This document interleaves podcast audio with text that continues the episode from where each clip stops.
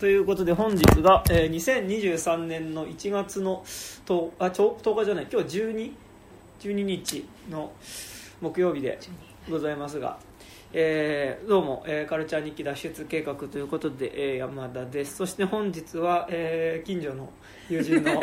松井さんに来ていただいております。はい今回は呼んでくださってありがとうございます、えー本当に。よろしくおお願いします ちょっととりあえず、はい。あのあれですね。この前偶然会った時に、はいはい。なんか韓国映画をね最近私がよく見てますよねっていうので、声をかけて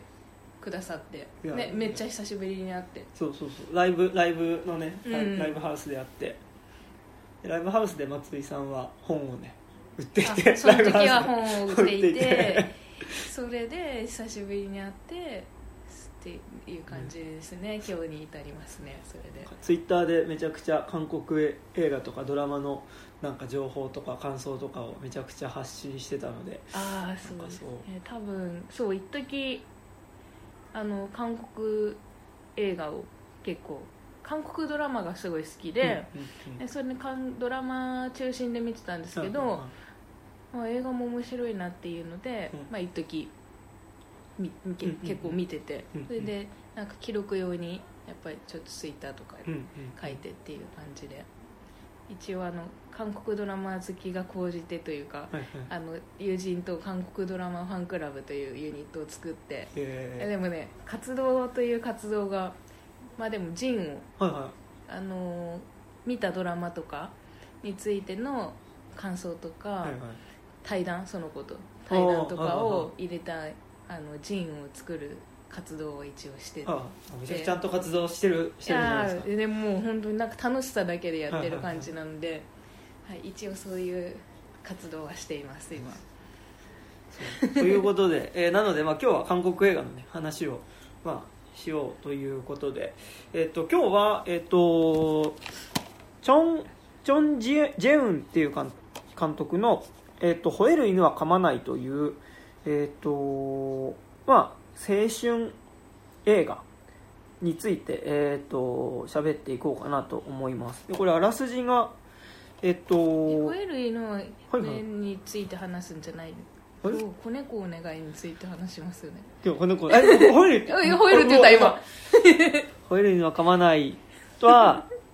違います。あの子猫お願いです。ね もう犬犬とか猫とかもうね、うん。こっちゃになっちゃって、ええそうです。そうです子猫お願いについて喋っていこうと思います。えっとでこれあらすじこれ今、えっと、一応僕ソフト持ってて、えっと、ソフトの裏にあるあらすじを読みます。はい、えーで一人でいることを好み容易に心を開か開かない、えー神秘な動物猫。そんな猫に似た20歳の5人の彼女たち、えー愛の無双家テヒ。美貌の野心家ヘジュ神秘的なアウトサイダーのジオン。陽気な双子ピリューとオンジョ高校を卒業して別々の生活を送っている5人だがそれぞれ将来への漠然とした不安を抱えている。事あるごとに集まっては時にぶつかり合いながら友情を育んでいる彼女たちを結びつけているのは拾ってきた一匹の猫。捨て猫のティティと共に過ごした時間、えー生活は予想もできない方向に流れていくけれど悩みながらも彼女たちはそれぞれの道を見つけていくという話。だそうですがね。という。なんかでも私こういんうんうなんていうか今回、まあね、作品のあのなんで今回取り上げたかっていうのにつながりますけどその20年前に公開された作品が今回劇場で 4K で上映されるっていうので、まあ、この映画2001年に公開されたっていう経緯があると思うんですけうんど今回 4K 版で出てくる出るっていうのでなんかトレーラーみたいな感じでうんうんうん。短い動画とかあったのを見てうんうん。なんか私はその 4K 版映画館で見る前にアマプラでうんうんあうん。うんの動画で見たんですけどはいはいはい。その見終わった後にそのトレーラーのなんていうかこの配給会社がはいはい。とかこのパッケージとかがうんうんうん。こうまとめた感想があこういう感じなんだっていう、うんうん。自分が見た感想とその作品の見せ方といううんうん。か、その時のパッケージの仕方とちょっと、違ったっていうはいはいはい。かあなるほどそういう話なのかっていうか、そういうギャップがなんかちょっとはいはい。あって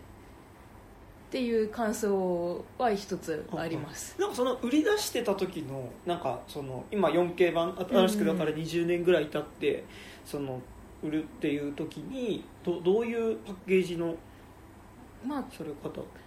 あれですね。やっぱ友情メインというか、はいはいはい。この5人が帰ってくるみたいな。ああの5人が帰ってくる。うん。はいはい。なんなんていうかあのキラキラした感じ、はいはいはい。みんな社会に出て、うんうんえー、とバラバラになってしまった5人。はいはいはい。あそう高校の時は仲が良かったうんうんうん。5人が社会に出ることによってやっぱりこうずれてうんうんうんうん。いって、あの喧嘩したりとかすれ違うみたいなそういう青春ストーリーっていう感じの、まあ、売り出し方というか、あの抽出されてるのかなっていうのを感じて、うなんか私そういうふうに、まあ、もちろんそういうあらすじではあるので、もうその要素はもちろん込みで見てたんですけど、なんかそこにあまり5人の絆みたいなところに注目っていうかなんだろう。あのショなんていうの自分の気持ちがそこまでいってなかったんですよね、友情みたいなところに、だからなんかそこら辺のずずれというかなんで山田さんがあのどういうふうに見られたのかなっていうのがまたちょっと私とまた違うのか、まあ同じ感じなのかとかがちょっと結構気になってて、えその友情じゃない部分で松井さん的に結構気になった部分ってどこら辺だ友情っったんですか？ていうか一個まあちょっとこの話はしたいと思ってたんですけど一個めちゃくちゃショックだったのが、ショックというか驚いたのが、あのジオンっていはいうはい。祖父母あのお父さんとお母さんは亡くなって、祖父母とあの貧しい生活をしてるジオンの家に大家がいるっていうことにびっくりして それ自分たちで建てた家じゃないの？っていうかまあ見てない方がいらっしゃったあれですけうんどまあなんていうかまあアパート建物ではあるけど、うんうん。プレハブうんうんのちょっと成長したぐらいの、屋根とかも結構もううんトタンをそのまま乗っけてる上になんかビニールシート貼って多分雨漏りしないようにうんうん。してるとか、うん。なんか天井ももう上に誰か歩いてるときしんで、うん。上からこの多分砂壁みたいになってるんだけど、それがもう落ちてサラサラサラって落ちてくるみたいな、うん。もうちょっと家っていうか、うん。若干もうババラック小屋っていうか、うんうんなんかすごいボロ屋なんですよね。そうフォロヤっていうでその家に大家がいて、うんうんうん。でその家がちょっと調子が悪いっていうのうんうんうん。を自分たちでどうこうするのではなく大家にううんうん。まず訴えているっていうシーンがあってそこになんかすごいびっくりしたというかちょっと話は脱線して申し訳ないんですけどなんかすごいそこがなんか興味をそそられたうんうん部分でで映画見た後になんかそういうまあ韓国の住宅事情みたいな本について読むまずなんかソウル搾取の都市っていう,、うんうんうん。まあ、それは今回この映画はインチョンうんうんうん。が舞台にはなってるんですけどなんかそのソウルの貧困靴というかあの貧困の人たちが集まるあのアパートとかについての書かれた本を読んだりはいあのあとはなんかね多分なんですけど、こここのみんなみんなが住んでる場所がどこなのかを知りたくてあうんうん調べたんですよ。あそれめちゃくちゃ知りたい。あ知りたい、うん。うん。知りたい。知りたい知りたいめっちゃ知りたい。それなんかねえっ、とねちょっと名前が間違ってたら本当にすいません、はいはい。なんですけどインチョンのなんか満足丼みたいなうんうん。ところでそこがあの、まあ、港町なんですけどなんか植民地日本が韓朝鮮を植民地いにしていた時に日本人が来てすごいあそこの辺りに工場いっぱい作ったらしいですよ。であの第二次世界大戦とか終わって、でもう日本負けて引き上げてででその後にもう日本人住まなくなったところにあの貧民ひ貧困の方とかがあのなんか移り住んだ街みたいな感じで、へー。現在もなんかああいうスラムうんうんうん。というか、うんうんまあ本当にスラムみたいな感じなんですよね、うんうんうんみたいなところとして残っててでそうなんだ。そう。この双子、はいはい。えー、と名前ピュピュリ？ピュリなんかとなんだっけ？ピュリとえーっと恩女恩女うんがあの中華あうんうんうん。はいあのなんで何あれ？なんていうんだっけ？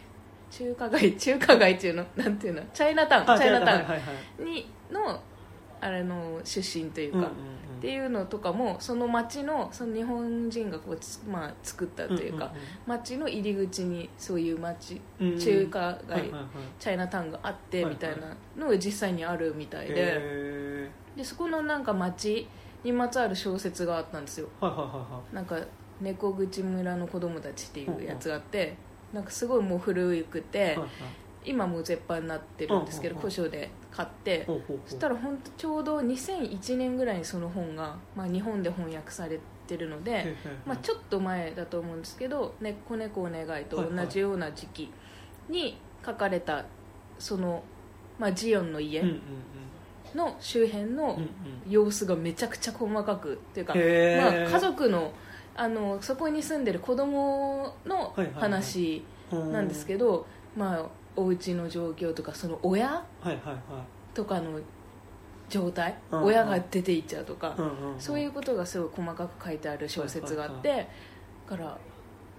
あのよりジオンとかの生活がどういうものだったのかっていうのが、まあ、そういう本を通してなんか分かりつつうんうん。私はそのか、まあ、ちょっと感想をまとめると、みんなそれぞれ5人うんうん出てくると思うんですけどまあこの5人は商業高校出て、うんうん。大学は出てない。うんうんうん。で今、まあ、仕事したり、うんうんうん。なんか探してたりとかしてる状況なんですけど、まあ、大人になっても家庭の環境というか、うん。それまでのうん。どこで育ったかとか、うん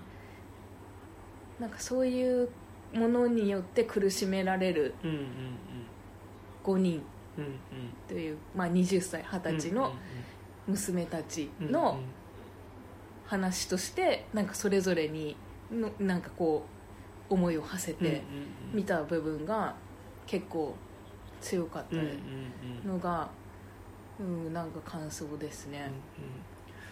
そうですね。なんかで今すげえ話を聞いててなんかその土地のことでなんか、うん結構僕この映画は、えっと一昨年か去年にそれこそ「吠える犬は噛まない」とうん2本立てでそのペズナの2000年代特集みたいなのであー。2本立てでやっててそうでもなんかその住宅事情の話ちょっと出てきたじゃないですか,、うん。なんかでも韓国、まあ、もちろん日本もその住宅事情うん。どの町でみたいなことを題材にしてる、まあ、それがその物語の中にうん。大きな意味合いを持ってる作品ってたくさんあるとは思うし、なんかそういうのですごいさ好きな作品とかもあるんですけど、うん。なんかでもこう韓国はやっぱ住宅事情をめちゃくちゃその作品の中で描かれること多いなって思ってて。ですね「吠える犬は噛まない」はすごい巨大団地えー、の話なんですよ、見てない。それ見てないです。そうあのめちゃくちゃこれまあおんやっぱね0年代のベテランめちゃくちゃやっぱいいんですけど、うん。そうなんかちょっとこうなんでしょう所在ない感じの表情というか,、ちょっとだるそうにしてるけどなんかちょっと口若干半開けボケっとしてるけど、うん。なんかちょっとこうずっと考えてそうな感じというか。えペドゥナ？ペルナ。ああね。なんかその表情がすごい好きなんですけど、うん。だからそのホエルにも噛まない。ホエルにも噛まないもその団地韓国のすごい大きい団地の中で、まあ、そこの管理人いや、えっと、その団地の中にあるちっちゃな雑貨店みたいなところで働いてる女の子の話。でなんかでもそのやっぱ団地の中のやっぱりそので犬が1匹こう子犬が小型犬がいなくなってでまあなんかそれを巡る割とこう団地内のドタバタコメディみたいなうん。やつなんですけど、でもなんかそのま、街とか土地を描くことで、なんとなくやっぱそこのこう経済格差みたいなのって、うん。まあ、パラサイトとか一番わかりやすうくん。やってましたけど、なんか今年っていうか去年見たのだと「奈落のマイホーム」っていうあこうなコメディアクション映画みたいなのが、うん。なんかその結局なんか土地がその韓国の中でどういうエリアかっていうのがあんま分かってないから、うんなんかそこまで解像度高く見れてないんですけどなんかそのソウルのうん。中でも多分その割とこうややすなんかこうお父さんがすごいやっと念願のマイホームマンションの一室を買ったんだけどう、ん。でその部屋でビー玉を転がしたら傾いててあでで出社で会社行って部下とかにマンションと買ったんだみたいな話してると「えどこ買ったんですか?」って言ってその土地の名前言うーと、うん。あなんかそこって結構そのやばいとこですよねみたいなあ話になってっていうところでなんかマンションがそのまま地盤沈下なんか土地がある日いきなりそのうん。実はマンションが建ってた土地の下が巨大な空洞になっちゃっててでそのままそのマンションがすごい地下まで落ちて何千メートルみたいなところ地下何千メートルみたいなところに落ちてでそこからそのマンションの中にいた人たちがどうやってこう浮上まあ、脱出するかみたいな話なんですけど、うんそうなんかでもそれもやっぱそのソソウルって街の中でなんかそこが、まあ、うんどういう地域かみたいなことうんが多分分かってると解像度上がってきそうだしなんか確かにでパラサイトも分かりやすくその丘の上の金持ちの家と、うん。こうどんどん土地が低いところにある貧しい人の家みたいな。うん。なんかまあ偶然日本で連続して見れたのがそういうのだからってのもあるかもしれないですけど、結構なんかその、ね、ソウル近辺とかなんか都市部の、うんなんかこの、ね「子猫お願い」でも印象的だったのが主人公たちがうん。のだから5人グループの中でヘジュっていう女の子だけ、まあ、うん。親の子ねで、うんうんうん。そのまあ勝者の、にまあその OL として入れてでちょっとやっぱいい生活。うん。ちょっと生活水準ちょっと若干上がってくる服まあ服も安いですけどね。5000円ぐらいのなんかジャケットで高いとか言ってますけどまあそういうのもねすごいたくさん買ったりとか。あそとレーシックしてますもんね、うんあの時代に。う。でここからどんどんその整形して顔のをねもっとこう顔を良くしていこうみたいなこと、まあ、韓国と日本だとまたちょっと整形に対する感覚とかもうちょっと違うかもしれないですけど、でなんかっていうやっぱ生活水準彼女が高くなってくるときに、まあ、なんか5人で久々に集まろうっていう時に、うん。いやどこで遊ぶってなった時に、まあ、いやうちらの地元でもともと5人がいた地元で遊ぶっしょっていうのに対して、そのヘジュって子がえソウル来てよみたいな感じで、まあ、ソウルに行くっていう。うんくだりがあるんですけどなんかそのやっぱソウルとこの映画で出てくる街なんなんだ院長インチョン？の距離感ってなんかどどういうなんか1東京時間ぐらいっつったかな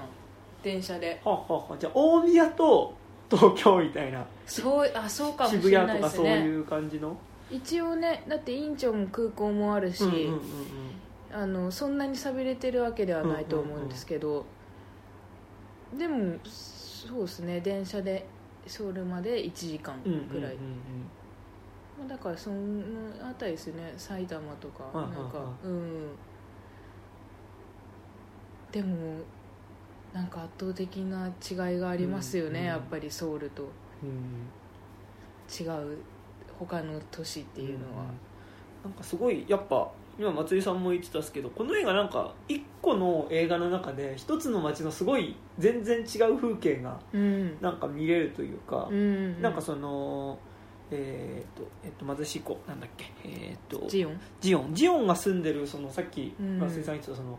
まあ、ほぼスラムみたいな、うん。あの港町にまあ併設した、まあ、その結構どんどん勝手にこう区画をちゃんとして作ったっていうよりはなんか増築に増築を重ねて、なんかできたちょっと迷路みたいな街んの風景と、でまあ多分この映画テヒって子が主人公だとは思うんですけど、はい。テヒが住んでるそのこうサウナテヒ,、のお父さんが営業してる、まあ、サウナがある割とこう、うん。なんだろう日本に暮らして僕らが見てもなんか割とこう平均水準っぽい感じの普通でしたよねうん。本当に、風景といやなんかだから逆にこうテヒがそのジオンの住んでる町にうん。行った時のなんかやっぱショック感というか、なんかななんていうか本当に過激な言葉で すいませんけど結局お嬢さんでしょって思っちゃってた部分があってティヒに対して。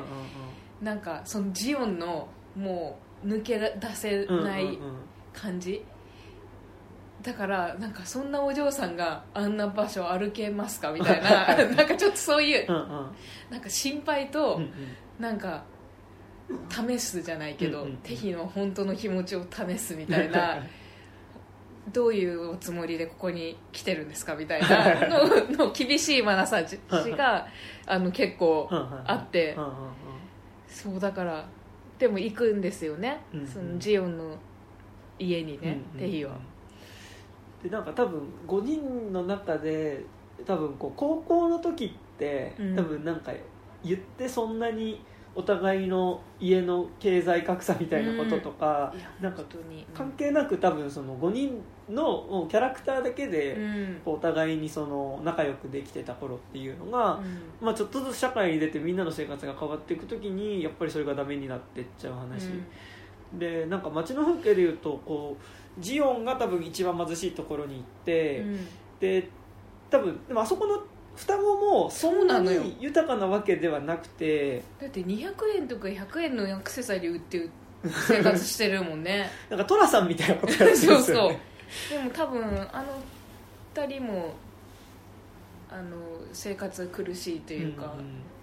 ね他にアルバイトとかしてる様子もないし、うんうん。そうですねでなんかだから正直多分その前提として学歴のないうん。女の子が高校卒業した後にそのしゅ働き口っていうものがやっぱなかなかないっていう、で多分その商業高校出身でう、ん。でなんか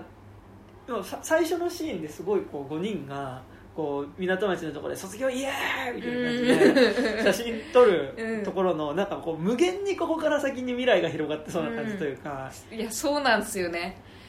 彼女5人のなんかもう5人揃ってれば無敵感、うん。だから2回目見た時もそこから泣きそうになりましたよ本当に。元気そうにしてるからみんなが。いやでもねファーストシーンがすごいなんか2回見るとうってなるのがなんか泣きそうになるのが、最初にこうテヒがテヒと双子が先頭に立ってわーってこうはしゃぎながら走っていく後ろに肩組んでるのは、うん。ジオンとあのヘジュが肩組んで2人でなんかこう楽しそうに、まあ、ちょっとこうちょっと若干多分大人びてる2人っていうのが、なんかもう少し落ち着いた感じで喋ってて、うん。でなんかでもこの映画まさにそのジオンとそのヘジュの2人っていうのがやっぱこう圧倒的にうん。こう生活見えてるリアリティみたいなものが違っていくのと多分その特にヘジュっていう子が自分のこう今までその友達に対新しい多分そのソウルって環境に行ったことによって今まで自分がいたそのインチョンっていう場所に対するコンプレックス、うん。みたいなものとかこう実際彼女は彼女で社会人になって会社の中で受けるあらゆるプレッシャーとかハラスメントみたいなので、結構ストレス食らってるんだけど、それを結局こう友達にされたことを友達にしちゃうみたいなうん。感じでどんどん離れていくっていうのがあって、うん。なんか多分自分を見ているようで、うんうん自分認めたくない自分を見てるようで、もう突き放してしまいたいというか、私は違うって信じ込みたいっていうもう反発みたいなうんうんうん。感じですよね多分だからそこがこう離れていっちゃう話ではあると思うんですけど、なんかだからその街の風景でいうとこうヘジュっていう子を通して見える街の風景っていうのは多分こうインチョンの中でもでもインチョン多分ヘジュのシーンでインチョン映ってるシーンってほぼほぼ彼女の生活圏としてはあんまりなくて、そのヘジュの話としては結局最初にもう両親が離婚しちゃって、でこうそうもう多分か家族で暮らしてたインチョンの町あの、うん。多分家からは出てでもうソウルにソウルで一人暮らしをうん。始めて、最初はお姉ちゃんもいるんだけど、うん。お姉ちゃんもいなくなっちゃってまあ一人になる。なんかこう、生活水準自体は高いんだけどこう高くなったんだけど、うん。周りにやっぱこう親がいなくなっちゃった、うん。親っていうかその頼れる肉親みたいなのがいなくなっちゃったのがうん。ヘジュ。うんうん。ででもなんか正直その点ではジオンも一緒なんですよね。うんうん。そのジオンもやっぱりこう親っていうか親はもともといなかったけどその両親代わりだった祖父と祖母っていうのがまあそのでもここすごいなんかあれですけどもうこの2人の死に方がマジかよみたいな。そう。いえってなりましたよね。ちょっとややるせないしなんかその要は家がボロすぎてなんかいつか壊れそうだなって家ではあったんですけど、うん、それが結局崩れてその下敷きになっておじいちゃんとおばあちゃん死んじゃうっていう。しかもなんかみんなで遊んでた間にね5人でお泊まり会してた時にその事件があってちょうどね。死んじゃってるっていう。そう。でも確かにあの家だったらそうなる可能性が本当にあったなんか感じするね。文字面で聞くとちょっとすごい家が崩れて下敷きになって死んじゃったって、うん、なんかちょっとバカっぽいけどでもなんかそのリアリティというかなんかいつこの場所がダメになって死んじゃうか、死んじゃう可能性があるけどまあなんとか大丈夫っしょっていうので暮らしてた場所だっていう感じはすごいしててなんかそれはすごいそのジオンがえっと、道でホームレスの女性を見た時に言う、うん、なんか私もいつかああなるんじゃないかと思って怖いみたいな、うん、でもなんかあのリアリティを持ってるのって、うん、それなんかテシと一緒に歩いてる時に言うんですけど、あれは多分ジオンだけが多分切実に怖いと思ってる、こうリアリティで。そうなんですよね。なんかやっぱり結局同じものを見ても、違う風にしか感じられなくて、どこどどの人がやっぱりこうヒリヒリと感じれるのかっていうのは、やっぱりそれぞれの、まあ、今までの環境育ってきた環境とか今の現状とかによるよなっていうのは、なんかやっぱ明らかにはあのシーンは。あるっすよね、そうでなんか結構そのなんだろう。あの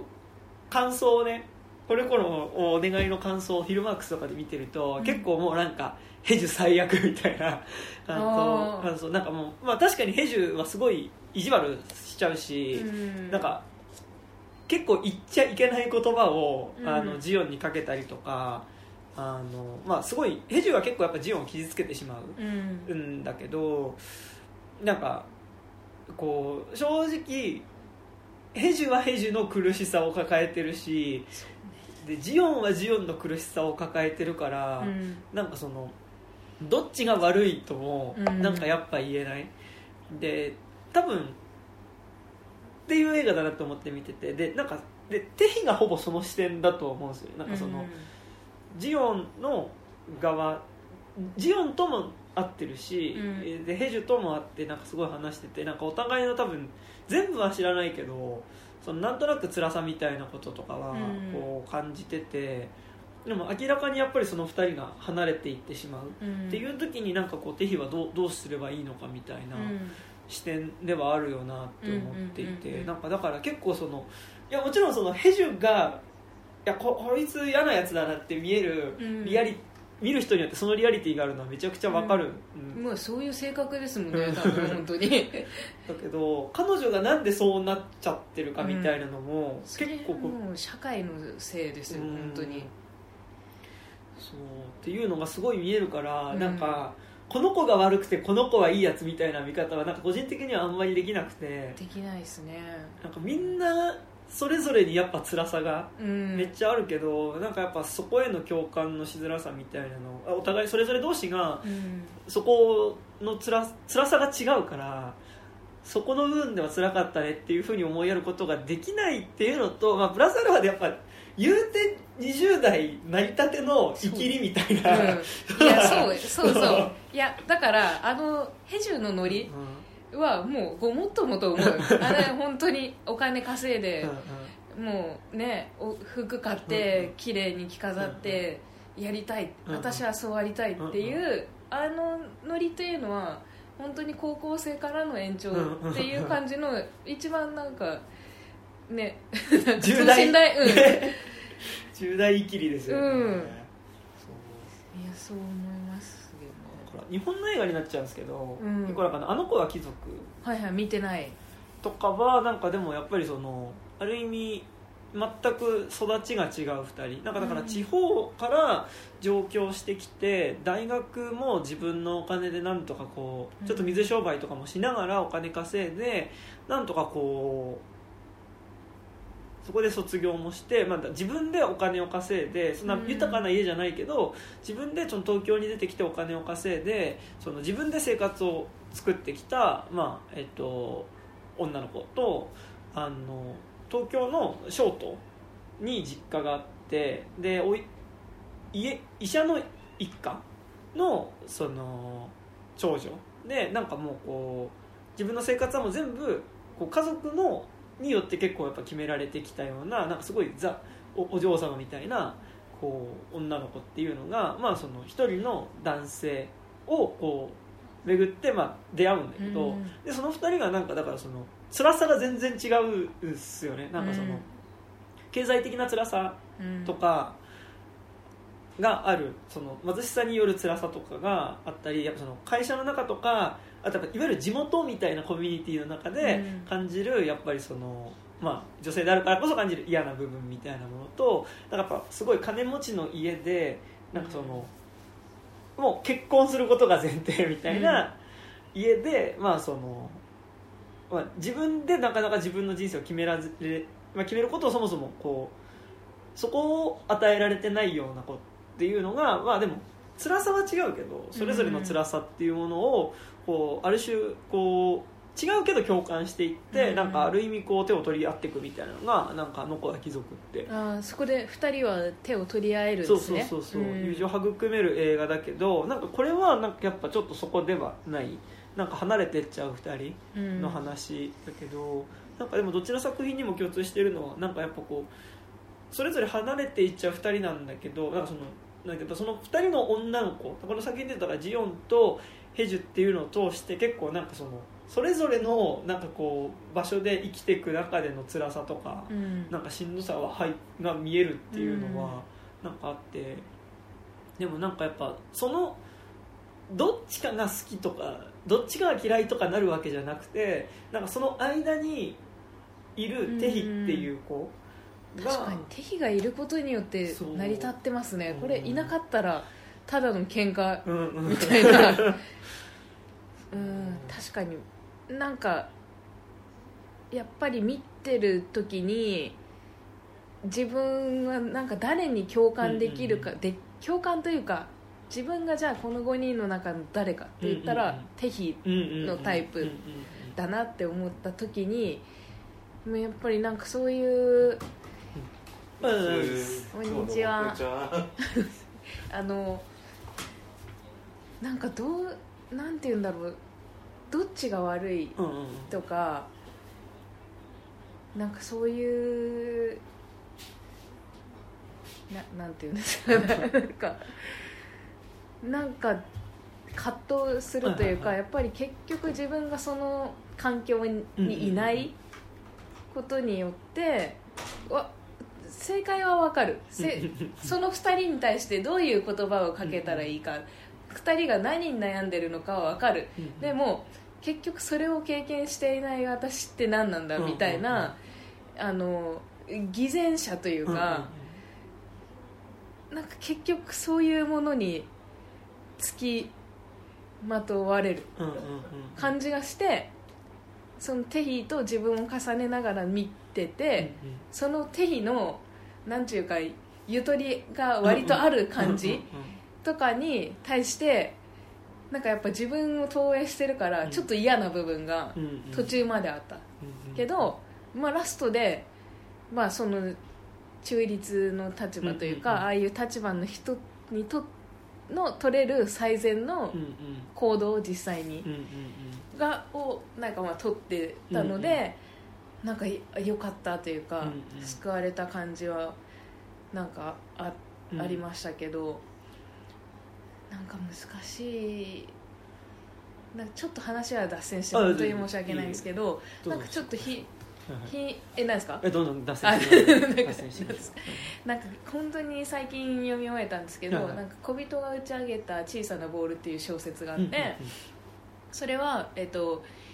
まあ、ざっくり話すと、小人症みたいないるじゃないですか、うんうんうん背がちっちゃい、うんうん。その小人を父に小人っていう主人公がいて、うんうん。そこの、まあ、小人とその家族を巡る、あの話なんですけど、まあ、小人なので、まあ、仕事とかもうんうん。やっぱりそのだからその小人の祖先の時代からうん誰かの奴隷であったらしい、うんもうそのなんかルーツうん。によってこうもう受け継がれていてもう子供も工場でも毎日頑張って働いてみたいな感じので住むところもやっぱりめちゃくちゃ出てくるんですけど、あの最初、まあ、そういうスラムで、うんまあそのスラムも開発によって、あの更地にさされて、で多分雲岩っていう場所に移るんですけど、インチョンがモデルになってるらしいんですよ、うん。だからなんかそこで重なるんですけどその港町ですごい工場が汚水とか、うん。あの排気ガスとかすごい出してて、もうすごい悪い環境みたいな感じの話があって、まあ、その家族の悩みみたいなのがすごいやっぱり書いてあるんですよ、もう人間としての生活がしたいってういう悩みがもうすごいずっと書いてあって。で実際にその悩みを解決するためにじゃあ自分たちは何をすればいいのかっていうので行動していくんですけど、それ何章かに分かれてその小説がでその中にその工場うんすごい子供たちが働く大きな工場の三男の息子の立場からの話もあってただ三男も三男なりに父親に認められたりとか上の兄がすごく優秀でなんか自分をバカにしてくるみたいななんか悩みは持ってるんですよ。でなんかそれ読んだ時にいや人間としての悩みはわかるけど、この人の悩みを理解してしまったら、その小人の家族の悩みを私はないがしろにしてしまうんじゃないかみたいな、なんかそういう葛藤とかもあって、から、まあ、今回「子猫お願いの」まあ、ヘジュとジオンは、まあ、そこがそんなに離れそのうんうんうん。離れてはないとは思うけどなんかそういう葛藤もなんとなくやっぱりちょっと、まあ、ジオンっていう人を、にこう気持ちを入れれば入れるほど、なんかうんまだ余裕のある 人たちに対してのなんかモヤモヤというかっていうのも感じたけどだからってヘジュが悪いみたいなのは全然なんかうんうんなそれはなかったけどぱり作品とかまあ日常生活過ごす上でなんかそういうもの何が正しいかみたいなものに結構迫られてる感じがする。っていうのを、まあ、でも今回のこの映画でもなんか若干そういうものもなんかこう付きまといつつというか、うん見見ましたけど。なんかめちゃくちゃその問題ってなんかまあこの映画に限らず難しいなと思ってて、なんかちょっとまた作品の話にはまたちょっと戻りたいんですけど戻ってください。なんかちょっとその前に話したいのがなんかやっぱこう面倒くさい言い方すると結構映画の中で搾取する側とされる側みたいなのが、うん。要はなんかその格差みたいなものっていうのが、なんかその作品の出てくる登場人物の中にある場合うん。なんかこう搾取されてる側の悩みうんもありつつ搾取してる側にもしてる側の悩まあ、そこの層にいる人たちの悩みもあるっていうのは、なんか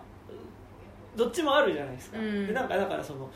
それに対して搾取されてる側の方の悩みの方がこう切実な悩みなんだから、うん。その搾取してる側の悩みなんてどうでもいいみたいなことは、うん。多分一概には言えなくて、うん。やっぱりそれって両方ともあるものではあるから、うん。でもなんかやっぱこう搾取してる側のやっぱよりでも実存的な悩みだったりとかでもなんかこうそっちはそっちでその本当にきつさある。てかなんかやっぱそのより多分親的なものだったりとか、そういうものからのプレッシャーみたいなのがやっぱそういうの描かれることが多くて、でなんかやっぱそこに対して搾取されてる側の悩みってなんかもうちょっとその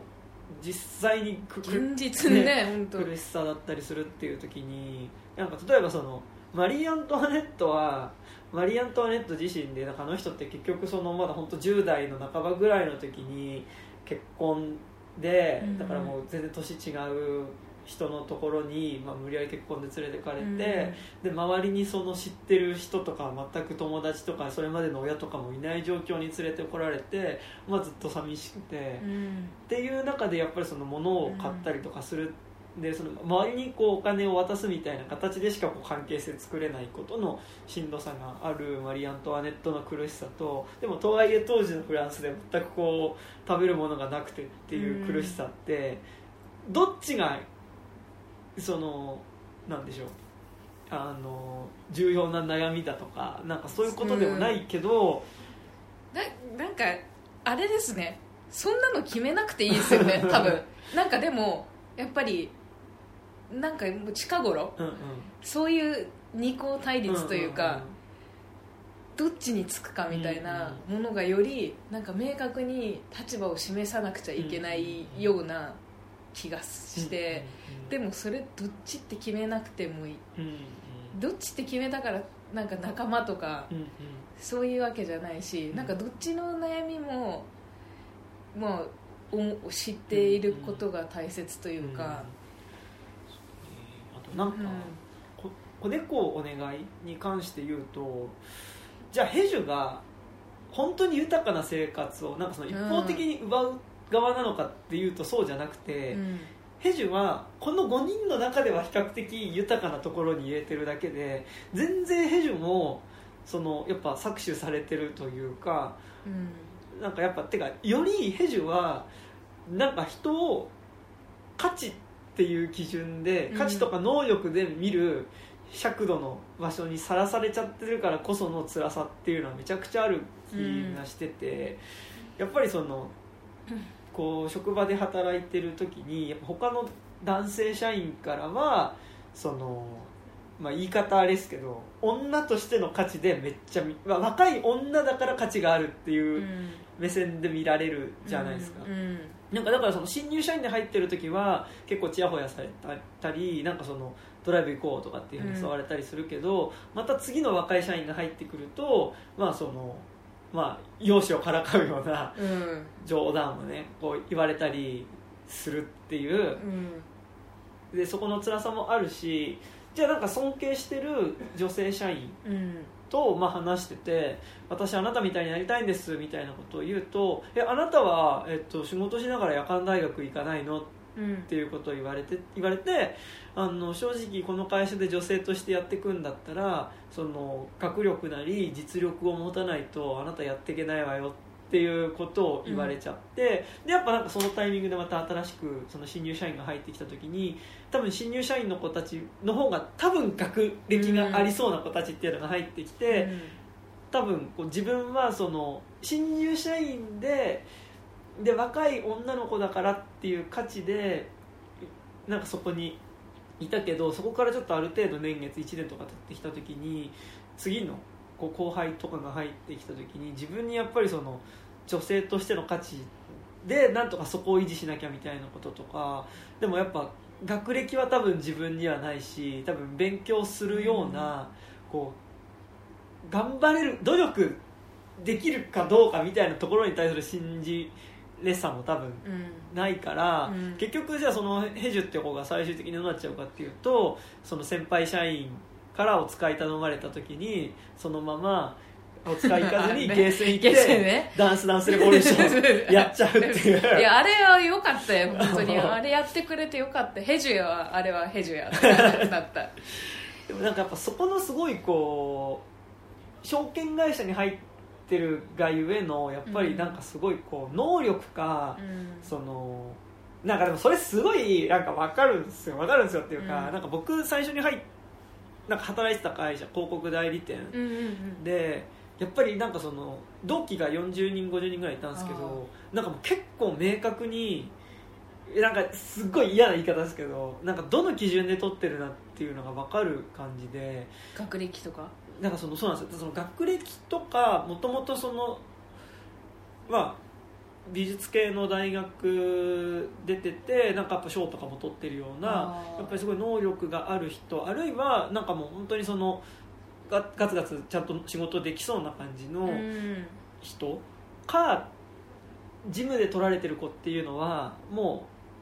うすごいやっぱ綺麗な見た目が結構やっぱ綺麗な人だったりそのあるいはまあその親のコネみたいなのが本当に入ってる人もいて、っていう時になんかやっぱりこうどっちかの価値で会社に取られてる感じっていうか、がまあなんかすごいしててでもその会社の在り方自体がすごいこうなんでしょうね。なんかそのもちろん能力で取られてるってことはすごいいいと思うんですけど、なんかそれと別でやっぱりなんかそのねなんか容姿で取ってるんですかとは、まあ、聞かないしそうは思わないけど。でもなんかやっぱりその後会社の飲み会とかなんかそういう場所でのこうそういう子たちに求められる立ち居振る舞いみたいなことを思うと結構ああはあはあはあみたいなのは結構ね難しいですね。なんかそのなんか結局でもその子、まあ、容姿とかで捉えた子もそれを武器に使ってる、使って、まあ、それ一概には言えないか、言えないけどなんかそういう価値のそういう価値観のやっぱ社会に飛び込んでいっちゃう、いっちゃうしいっちゃわないといけないというか、そこで評価されるところに自分から行っちゃってるというか、なんかそれなんかそのヘヘジュとかを見と見てるとなんかまあそう見られる側だし自分もそう見てしまうだろう、これからより、っていうなんかその、ね、自分に跳ね返ってくる感じとかの、なんか抜け出せなさというか。ヘジュがなんかやっぱ辛いのって多分自分を今きつい状態にしている多分自分にこう勝手に要求されてる価値、うん、なん。かそこでの価値が自分にあるっていうことを示さないとここにいる意味ないよって言われちゃう価値。でそれ価値で見られててでそれによってヘジュ自身はすごい苦しくなってるし、うん、なんかすごい印象的なのがやっぱこう会社の廊下のところでヘジュが泣いてる一人で泣いてて、でもそこに先輩社員が来てそのまあなんか、まあ、ここでやっていくんだったらまあもうそういうの聞き流せるようにならないと、うん、まあ、やっていけないよみたいなことを言われててで何を言われたかっていうのは別に描かれないんだけど、まあ、なんかだから会社の中で何かかけられた言葉だったりとかそれが誰からかけられた言葉か分からないけどそれで泣いてるヘジュに対して、うん、そのまあ、そういうのを聞き流されるようになれならないとねみたいな。なんかそれは結構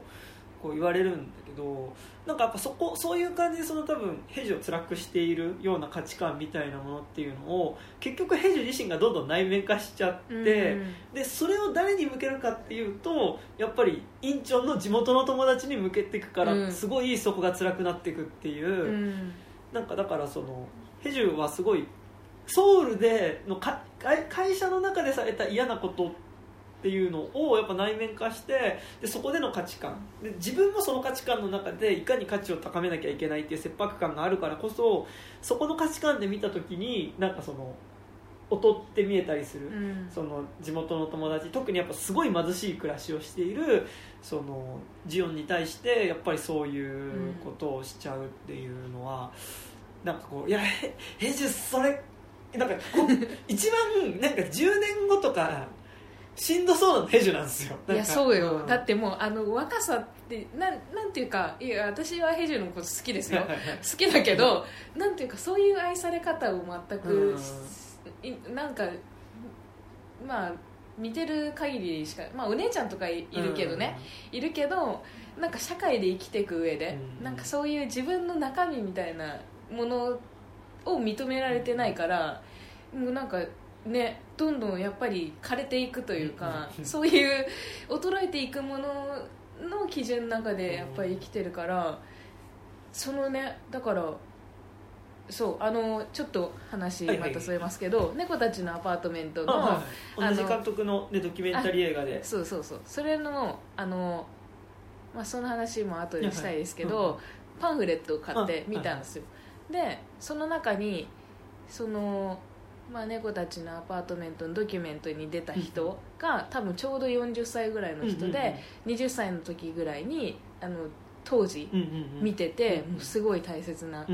あの作品になったと。でこの作品「子猫お願い」の監督がその猫たちのアパートメントの監督なので、そのドキュメンタリー作るっていう時に監督に会って、普通にあの5人って今20年後40歳になった時にどうなってるんですかでしょうねって話してて、あやばい今日これ監督の目の前で話しちゃったっ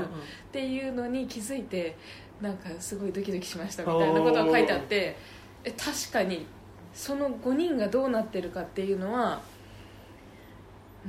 ねなんかそう考え、考え考えたいというか、うん、でそうですねそれ考えた時にヘジュが、まあどうなまあ、他の、ね、4人もどうなってるっていう状態ではありますけど、ね。なんかそこの辛さまあなんか辛いのかわかんないなんかこの映画はなんかでもすごい無責任なぐらい最後こうハッピー無理やりハッピーエンドっぽい終わり方をしてて、うん、でもなんか僕最初見たのがだから2年前で今年改めてまあそのリバイバルでやってるタイミングで見た時になんか最初見た時なんかあの、まあ、最後「グッドバイ」っていう文字が出て、終わるラストっていうのはなんかこう無責任なこうハッピーエンド感、うんうん、なんかすげえ雑だなって思ったんですけど、うん、なんかでも改めて今回見ていやなんかむしろこの根拠のない、この勢いって、うん、いやこの映画のラストにはむしろなんかこうよかなんか必要な勢いだなっていうかうんうん、なん。かだからすがすがしいって感じがめちゃくちゃして。確かに。なんかこの映画の良さを考えた時に、うん。そのなんかどこを切り取るかで全然印象が変わるっていうか、私がその注目したのは暗いところだったけど、それだけで全ての物語が進んでたら、こんなに好きじゃない気がするっていうか、そのなんかグッドバイみたいな、とかヘジュのキャラクターとか、なんかそういうものがすごいバランすごくバランスよく、ねなんていうかまあでもその当時の時代的な雰囲気とかもなんか影響するかもしれないですけど、なんかそういう明るさみたいなあ明るい友情ものみたいな、なんか今見るとそういうなんかまた違う意味をとって見てるかもしれないけど、そのパンフレットに書いてあった人とかはやっぱり青春映画みたいな感じで言っててなんかそういう爽やかさもあるあの、まあ、ラストもね、ああいうパーンみたいな感じの終わり方っていうのがなんかすごい効いてるなっていうのは、確かうんでもなんか私も1回目え大丈夫って思ったかもなんかええマジでってなったけどうんでもそれそこからねなんかじゃあ例えばなんか2人でどこの国に行って、うん、ね暮らしてる様子様子 街中の様子とか切ったらなんかああいうふうになんか明るく、明るくこの映画が好きと言える感じになってないかもしれないですね。だからやっぱすごい、まあ、ラストで何があるかっていうのを、まあ、ちょっとこれから見る人は、まあ、ネタバレ気にする人はまあ見ない方がいいかもしれない、聞かない方がいいかもしれないですけど、まあ、最後何があるかっていうと、まあそのえっとまあ、ジオンっていう女の子が、まあ、その家が崩れて、まあ、おばあさんとおじいさんが死んじゃった時に、まあ、家にいなくて、うん、で、まあ、そこで一応警察の人から形だけのその、まあ、事情聴取みたいなのをされるんだけど、まあ、そこでそのジオンっていう子も一切何も喋らなくてでその結果その最初別に疑われてなかったんだけどそのお前がその殺したんじゃないかっていう容疑をかけられてそれでも喋らないからどんどんまあそのこう刑務所っていうかなんか観察医みたいなとこ入れちゃ、入れられちゃってでまあかなりそのななんだろうこう生きることにやっぱな結構捨て鉢になっちゃって、うん、このままいくと本当にそのホームレスだったりとか、うん、なんかこの5人でいたうちの中でいつの間にか本当にいなくなっちゃってその後の行方は全く知らない子みたいな感じになっちゃいそうになるんだけどでそこのジオンに対して、まあ、テヒっていう子が、まあ、何回もその面会に行ったりとかしてで最後テヒが、えっとまあ、テヒはこの映画の中でなんか多分一番モラトリアムな人物というか、うん、そのまあ、卒業はしたけど別に就職もしてないし、まあ、学校にも行ってないし何をするでもなくなんとなく家の仕事を手伝って日々を過ごしてるだけ。で、うん、何かしたいけど何がしたいかわからないって本当にモラトリアムなキャラクターで。ででその子っていうのがまあ何がしたいか分かんないけどとりあえず旅に出たいって旅に言ってねわあのワーホリに行きたいという。でオーストラリアにワーホリに行くからでじゃあ一緒に行こうよって言ってそこでそのジオンを誘って、まあ、その2人っていうのが最後空港にいてで空港からこう飛行機に乗り込むところになってでラストシーンがその飛んでいく飛行機の ジャンボジェットのこう、まあ、下から撮ったカットのところにグッとバイって文字が出てうん終わるっていう。まあなんかそのいやだからその2人がワーホリに行って終わるっていう終わり方なんだけどまあなんかだからこうその直前までなんかものすごくその特にジオン目線で言うとその現実の多分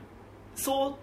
彼女たちのリアだってジオンのリアリティからすると想定しうる多分一番最悪の多分、ま、貧しい方向に、生活がダメになっていく方向に未来がなくなっていく方向に行っちゃっていく。でそのリアリティは正直でもなんかまあこれはまあとはいえ物語だよねとはちょっと言えない？なんか。言えない。でそうあの刑務所の中でさ、はいは面会テヒが面会に来て、なんであんた何にも証言しないの？うんうんうん。って言った時にだって帰る場所がない、うんうん出ても行く場所がないっていうのをやっぱジオンが言うっうんうんうん。ていうのはそもうそうと思う。うんうんうん。あのいくら若くてももう本当にどうやって生活をしていけばいいか、どうやって働けばいいのか、もう手段がもう残されてないような状態に本当にジオンはなってた、うんうん。なんかやっぱ逆に言うとそれまでの生活っていうのがギリギリ普通の生活だったけど、うん。なんか本当にずっとボロボロだけどなんていうか形だけ維持してた家が、うん。ある日突然崩れるみたいなことでだ本当にちょっと風が吹いたぐらいで、うん。なくなっちゃうぐらいの生活だったっていうのはでもなんかそこはすごいなんだろう、パラサイトの映画のでさあのもともとこう暮らしてた半地下の家っていうのがこう、うん。雨が降っちょっと強い雨が降ったってだけで家自体水没しちゃうみたいなリアリティとかと結構なんか近い。いやねもう本当に常にだからそういう不安と隣り合わせというか、ねうん。なんかどっちもやっぱその住宅環境っていうのでその生活のきつさ。なんかだからその大きいちゃんとした家に住んでればだって普通の家に住んでれば風が吹こうが雨が吹こう、降ってもまあせいぜい雨漏る程度でなんかそのまさかこの日の天気で建物自体が崩れて生活がもううん。形も跡形もなくなくなっちゃうっていうことはそう想像しないけどでもやっぱりその本当に貧しい生活をしてる人からするといや全然その天候一つでその生活が失われるリアリティがあるっていう、うん。なんかだからそのジオンが見てるリアリティっていうのは全然フィクションだとは言えない、うん。結構リアリティのでもその中でも多分一番暗いところに行っちゃうところからなんかすごいこうなんだろうもっとこう現実的にジオンを救っていく話っていうのも全然作れると思うんですけど、うんなんかある種すごいこう物語的な飛躍うん。うんによってなんか最後こう無理やりこうバッとうん。グッとバイで終わるじゃないですか、うん。だから逆になんかこの無責任さがいいなっていうのは。いやなんかここでじゃあ例えばテヒがこういう仕事を紹介してあげるとか、細やかなことをしてると、うんうん。なんかそのジオンの全てを受け入れますじゃないうんうんうん感じがするっていうかなんかジオンも貧しくてもうこんなねかんもう状況だけど一緒にいるよっていうだけうんうんっていうもうそのざっくりした、うんうん。まあなんかテヒの精一杯精一杯というか、もうそのままの気持ちと思いますけど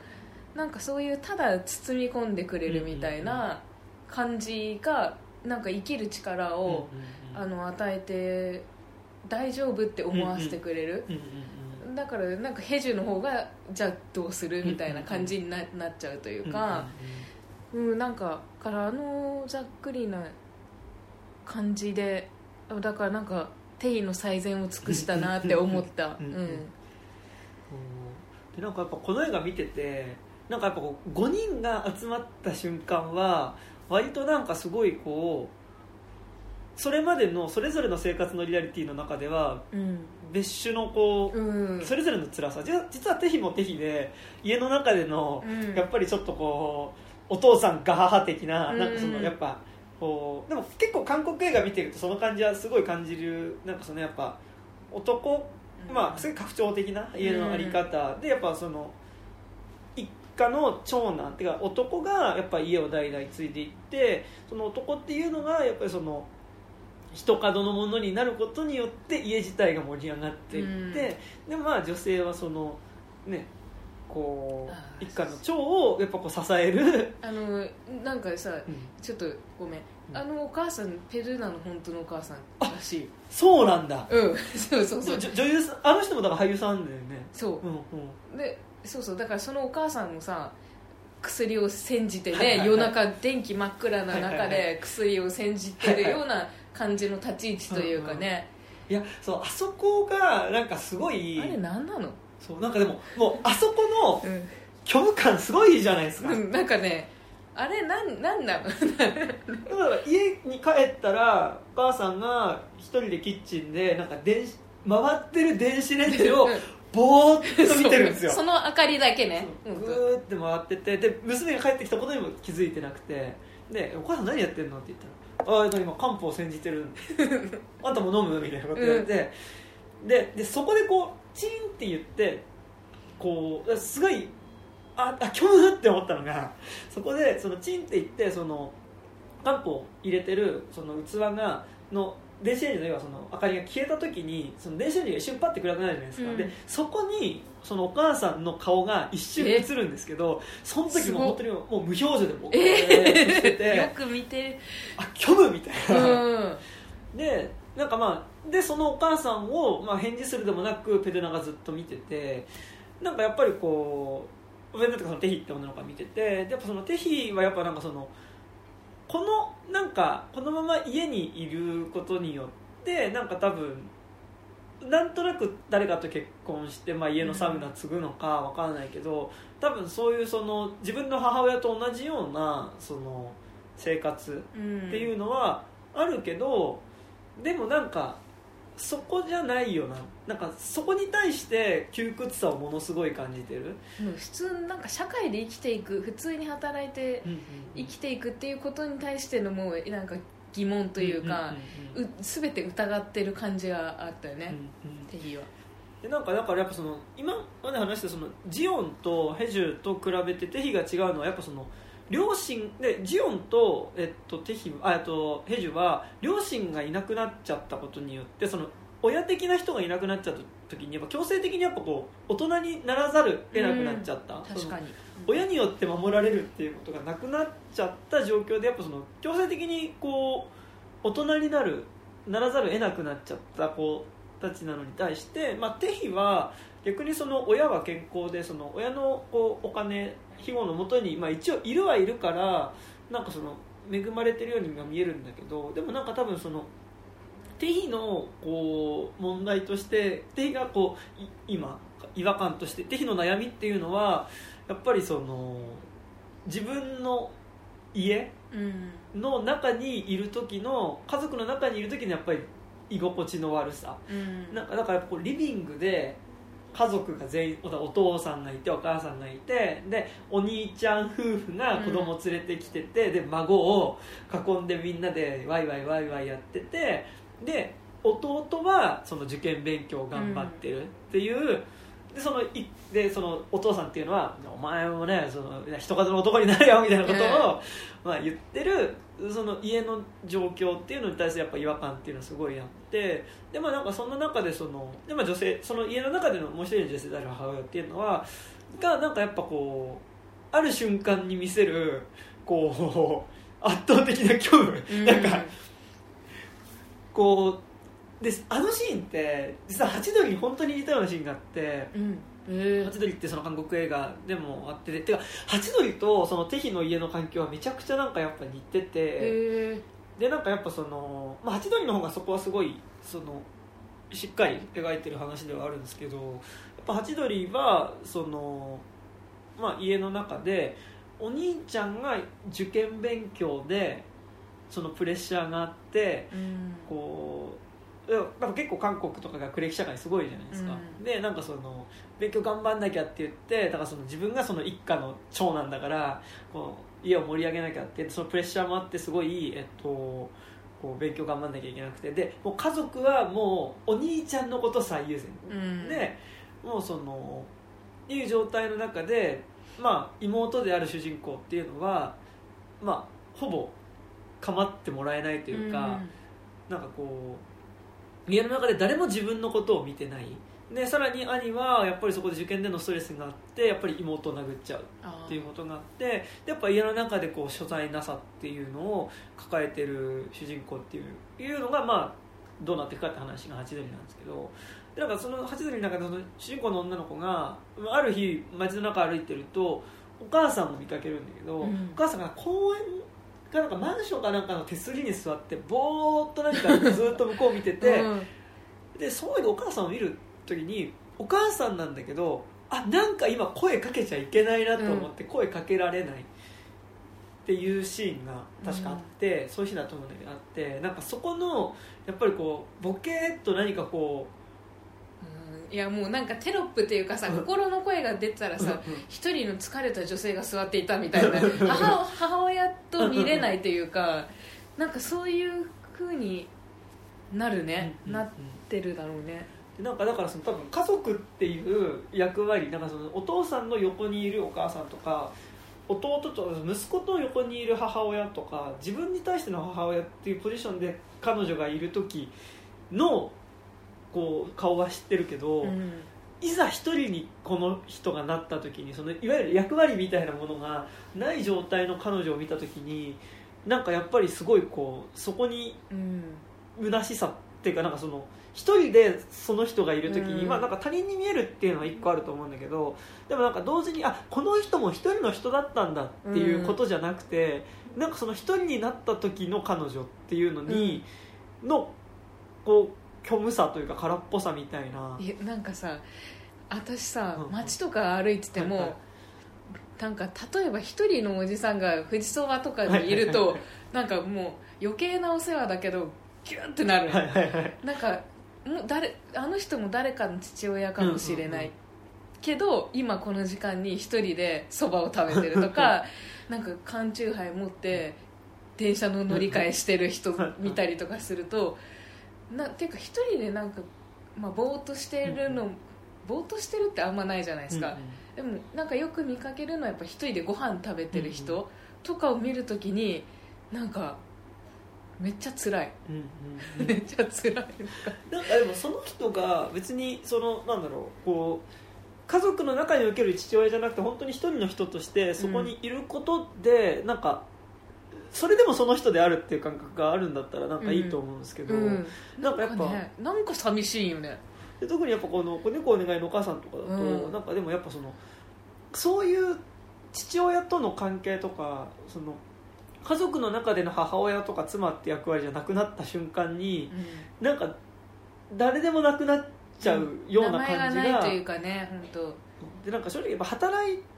たりとかするとなんか別にそのか対家族といなくても、ね、なんか別に働いてなくてもいいけどなんか別でなんかその彼女の何かがあればこうそこではなんか別にそこで一人でいてもなんかうんその人はその人としている気がするけどなんかやっぱりこなんかさ人って何かやっとかんとうんダメなの。そうしないとさ自分の存在って証明できないんですかね。うんね。ねなんかえ何にもしなくてもさうん。生きてるだけでいいって思いたいけどやっぱりどこで何をしてるとか誰と付き合ってるとか、やっぱり誰かにかけられた言葉とかなんかそういうもので自分を証明できるっていう面がやっぱり強くてだから母親とかはやっぱり父親と一緒にいる人うんうんうん。みたいな役割というかねなんかそれで証証明するというか、ねなんか全部そういうのなくなればいいんですけどね、うん。そうなんかねでもなんかすごいこうあそこのお母さんのやっぱりそのうん。ちょっと虚無感はすごいじゃなあれいですか。ななんであんな3つぐらいなんか煎じとってな 誰に何を誰が飲むのみたいなくらいやっててあんたも飲むって言ってなんかしかもそれが楽しそうじゃないですよね。全然ね何の薬という感じやけど。でずーっと回る電子レンジを見てる時間って結構なんかそこに広がる恐怖すごいじゃないねですか、電気ぐらいつけてよって感じですよね、うん本当あそうで暗い部屋なんですよね、うん、そうキッチンの電気消えてて廊下の電気だけちょっとついてる、うんうん。で時にティが帰ってきたっていう感じで、なんか家族ものうん、でそういうシーン割とあるなと思っててって言ってなんかうんこれこれで1本しか出てこないんですけど僕はなんかあのジブリだとなんか高畑勲監督がすごい好きで,、うんで高畑勲の「訪問結局隣の山田君」っていうのが、はいはいはい。僕めちゃくちゃ好きなんですけど、うん。やっぱあれってなんかやっぱこう山田一家のこう家族の話なんですけど、うん。なんかやっぱこう家族がふとなんか家族の役割から外れた瞬間の虚しさが立ち現れてくるシーンみたいなのが、そうなんかもうほぼそれの連続みたいなので作られてるうん。映画で、なんかやっぱこうある日こう自分の母親の、まあ、家に帰ったら母親がずっとこうへ電気が消えた部屋の中でなんか腕組みしてずっと座ってるっていうのをうん。見ちゃったとか、うん。まあね普通一人暮らしだったら別にやってていいけど、か家庭の中でそれされるとドキッてするね。でなんかやっぱその家族でいることっていうものの中ででもなんかやっぱこう生じてくるなんかこう虚しさみたいなのがなんかふと立ち現れる瞬間みたいなのはなんか隣に山田君はめちゃくちゃ書いててあなんか。まあ、でなんかそれの先になんか高畑勲の話になっちゃうと、うん。なんかその「かぐや姫の物語」っていうそれは見ました。なんかザ家の話。なんかだからそのもう結婚の中に入ってくうん。ことのしんどさみたいな話がつながっていくっていうのは、あなんかすごいこうつながってるなみたいな思うんですけど、うん。まあ、なんかそれはそれとしてなんかだからすごいこう家族でいることのふとした虚しさみたいなのが立ち現れてくるしみたいな結構あるなと思ってて。でなんかこのね子猫お願いで言うとやっぱテヒがやっぱこう、その母親の姿を見た時になんかやっぱここでいいのかなみたいなのは、やっぱり思っていてなんかここじゃないどこかに行きたいけど、うん。うんなんかこうそれだよね。ここじゃないどこかに行きたいっていうもうネーミングよ ぜひは。でなんかでその意味で多分やっぱ一番こう多くの観客にとって感情移入しやすいのはやっぱりテヒだと思うしうん。なんかまあねそうね。でなんかやっぱ改めて見てなんか僕1回見た時は結構5人の群像劇、まあ、ちょっと双子はなんかほぼなんだろうちょっとトリックスター的な感じとうあんまり出てこないしね。なんかアクセントとスパイスみたいなね。まあ、出てくる出てきた瞬間マジ最高なんですけどそうそうそうそう。パラパラって出てきて。なんかあの2人がトッポギ作ってるシーンとかマジ最高なんですけど。あと荷物を2人で抱えててなんかそのなんか前の方が重い気がするからちょっと前後変わってくれないみたいなシーンとか なんかまあ最高なんですけど。だからちょっとね阿佐ヶ谷姉妹に似てるんですよね。ああそうか。双子が、うん。うんうんなんか、まあ、すごいその双子のシーンはいいんですけどまあなんかっていうよりはなんかやっぱすごいその3人の話っていうのがやっぱすごいメインで来てる気はしてたんですけど、結構青春群像みたいなうん。話だと思ってたんですけどでもなんかやっぱとはいえなんかすごいテヒの話だなやっぱテヒが主人公の話だなっていうのは思ってて、やっぱりなんかこう物語的な成長っていうかその最初にこうも自分の中でこうだ出したい答えがあってでそれをこう最終的に出していくのが物語の中心にあるとしたらやっぱそれはテヒだなと思ってて。うんなんか何卒業したけど何がしたいかわからないででその彼女っていうのがなんかやっぱ1年間こう家の仕事とかしながらなんかここじゃない場所に行きたいなっていうふうに思うんだけどなんかいまいち自分の人生決めかねている彼女の前にやっぱその仲良かった2人っていうのが自分とは違って圧倒的にその人生の選択をしなきゃいけない、うん。そのなんか締め切り期限みたいなのがなんか手日はなんかまだ全然ダラダラしててもうん大丈夫そうだし、なんならこのままダラダラし続けて選択をしない決定をしないままなんか生きていくこともできそうだけどなんかやっぱそこに対してのなんかその切迫感はないけどなんとなくここじゃないどこかに行きたいなっていう、うんだからそれってすごい重大的なモラトリアム的な悩みだと思うんですけど。ななその手日に対してやっぱジオンとヘジュはやっぱりさっき言ったみたいに親がいなくなっちゃうからもうなんか自分で人生のうん。を切り開いていかなきゃいけない締め切り期限が近づいてきた時になんかやっぱそのそれによってやっぱ離れていっちゃう2人、うん。なんかその生活のリアリティっていうものがこう迫ってきた時にそれが違ってきて離れていっちゃう2人っていうのを前にしてなんかなんか多分その高校時代のバイブスのまんまで多分一番生きてられるのが多分テヒ。うん。ででもそのテヒっていうのがじゃあその友達が離れていく時にじゃあどうすればいいのかっていうこう答えを模索していく話としては、うん。あなんかやっぱテヒの成長の話だなみたいな。確かにね。なんかそこがすごく強く見えてきたうん。感じは今回改めて見てうんすごい思ってて、うんうん。そう。なんかそうなんですよ。でやっぱこの映画すごい印象としてなんかやっぱささっきもちらっと言いかけたんですけど5人集まってる時の無敵感がめっちゃすごいですよ。やえなんか大丈夫っていう感じの なんかもうかからスーパーから騒ぎ感がすごくて。すなんか見てるこっちがちょっと恥ずかしいぐらいですもん なんか。なんかまだチャミスル一気したりとか、うん。なんかこうワイワイワイワイやってる感じ、ななんかすごいやっぱ高校生のなんかワイワイ感。うんがなんかすごいしててなんかそこの楽しさはなんか5人が集まるとそれがある。うん。でなんかやっぱ5人が集まった瞬間になんかそれまでの苦しさはあるそれぞれの生活の場所の苦しさはあるんだけど、まあ、なんか5人が揃った瞬間はなんかもう何が来ても大丈夫に、うん。やっぱ見えるテンションがうん。あるけど、で特にやっぱそれは一番最初のこう多分卒業式の後に記念写真撮ってるシーンが多分すごいそれは強く出てて、うん。でなんかでもただそれがどんどんこう失われていってしまうなんか5人で集まると確かに一瞬5人の時のノリみたいなものが蘇るんだけどだんだんそれもこうバラバラになってっちゃう、うん。すごいこの映画で印象的なシーンがあのソウルのなんかこうショッピングモールっていうかなんかなんだアメ横とかなんか中野ブロードウェイみたいな感じだと思うんですけど、なんかそんなに高級な感じでもなさそうだけど、まあなんかそのショッピング街みたいなところに行ってこう5人でこう買い物をし始めるんだけどなんかそれぞれがそれぞれの見たいものを見てこうあなんかヘジとかあこのジャケット欲しいみたいなのでうん。見てたり、まあ、あとこうテヒとかはなんか途中で声かけられてこのナイフとかどうみたいな感じでこううんナイフを見たりとかこうしてるうちにどんどんみんなバラバラになってっちゃって、うん。それぞれが見たいものを見てる時にバラバラになってっちゃってでふと気づいたらやっぱそのジオンがいなくなってることに気づかなかったっていう、なんかあのシーンがなんかやっぱすごいそのこう5人揃ってればなんかとりあえずワイワイできてた感じっていうのが、なんかやっぱこうどんどんバラバラになってっちゃう、なんか無理してるよね、うんうん。やっぱ5人で無理やり集まってうんうん。テンション上げていこそううっていう、そうなんですよね。なんかねやっぱ無理が生じてきてるよね最後のあたりは。だから5人で集まった時に最初はなんかもう5人で集まると5人で集まってることがただ楽しくて、うん。多分もうなんかヒャーみたいな。そうあの携帯でさ、はいはい。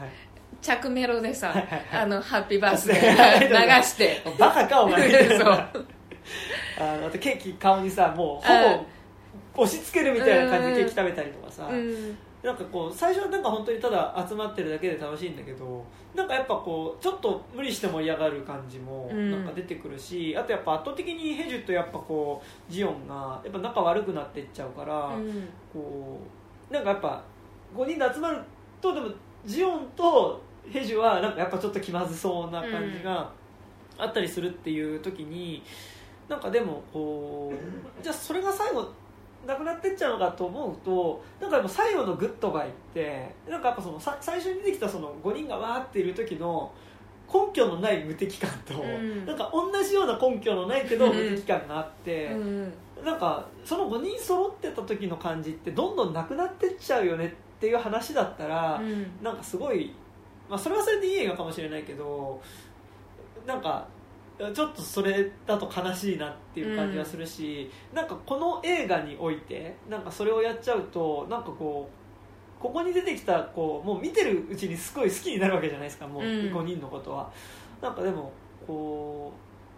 その終わり方してほしくないなって思った時になんかちょっとこうな失われどんどん映画を通して時間の経過とともに時間の経過とともにだしやっぱその社会に出ていくことによってうん。失われてっちゃう無敵感みたいなものっていうのがなんかでも最後ちゃんともう一回復活する感じがして、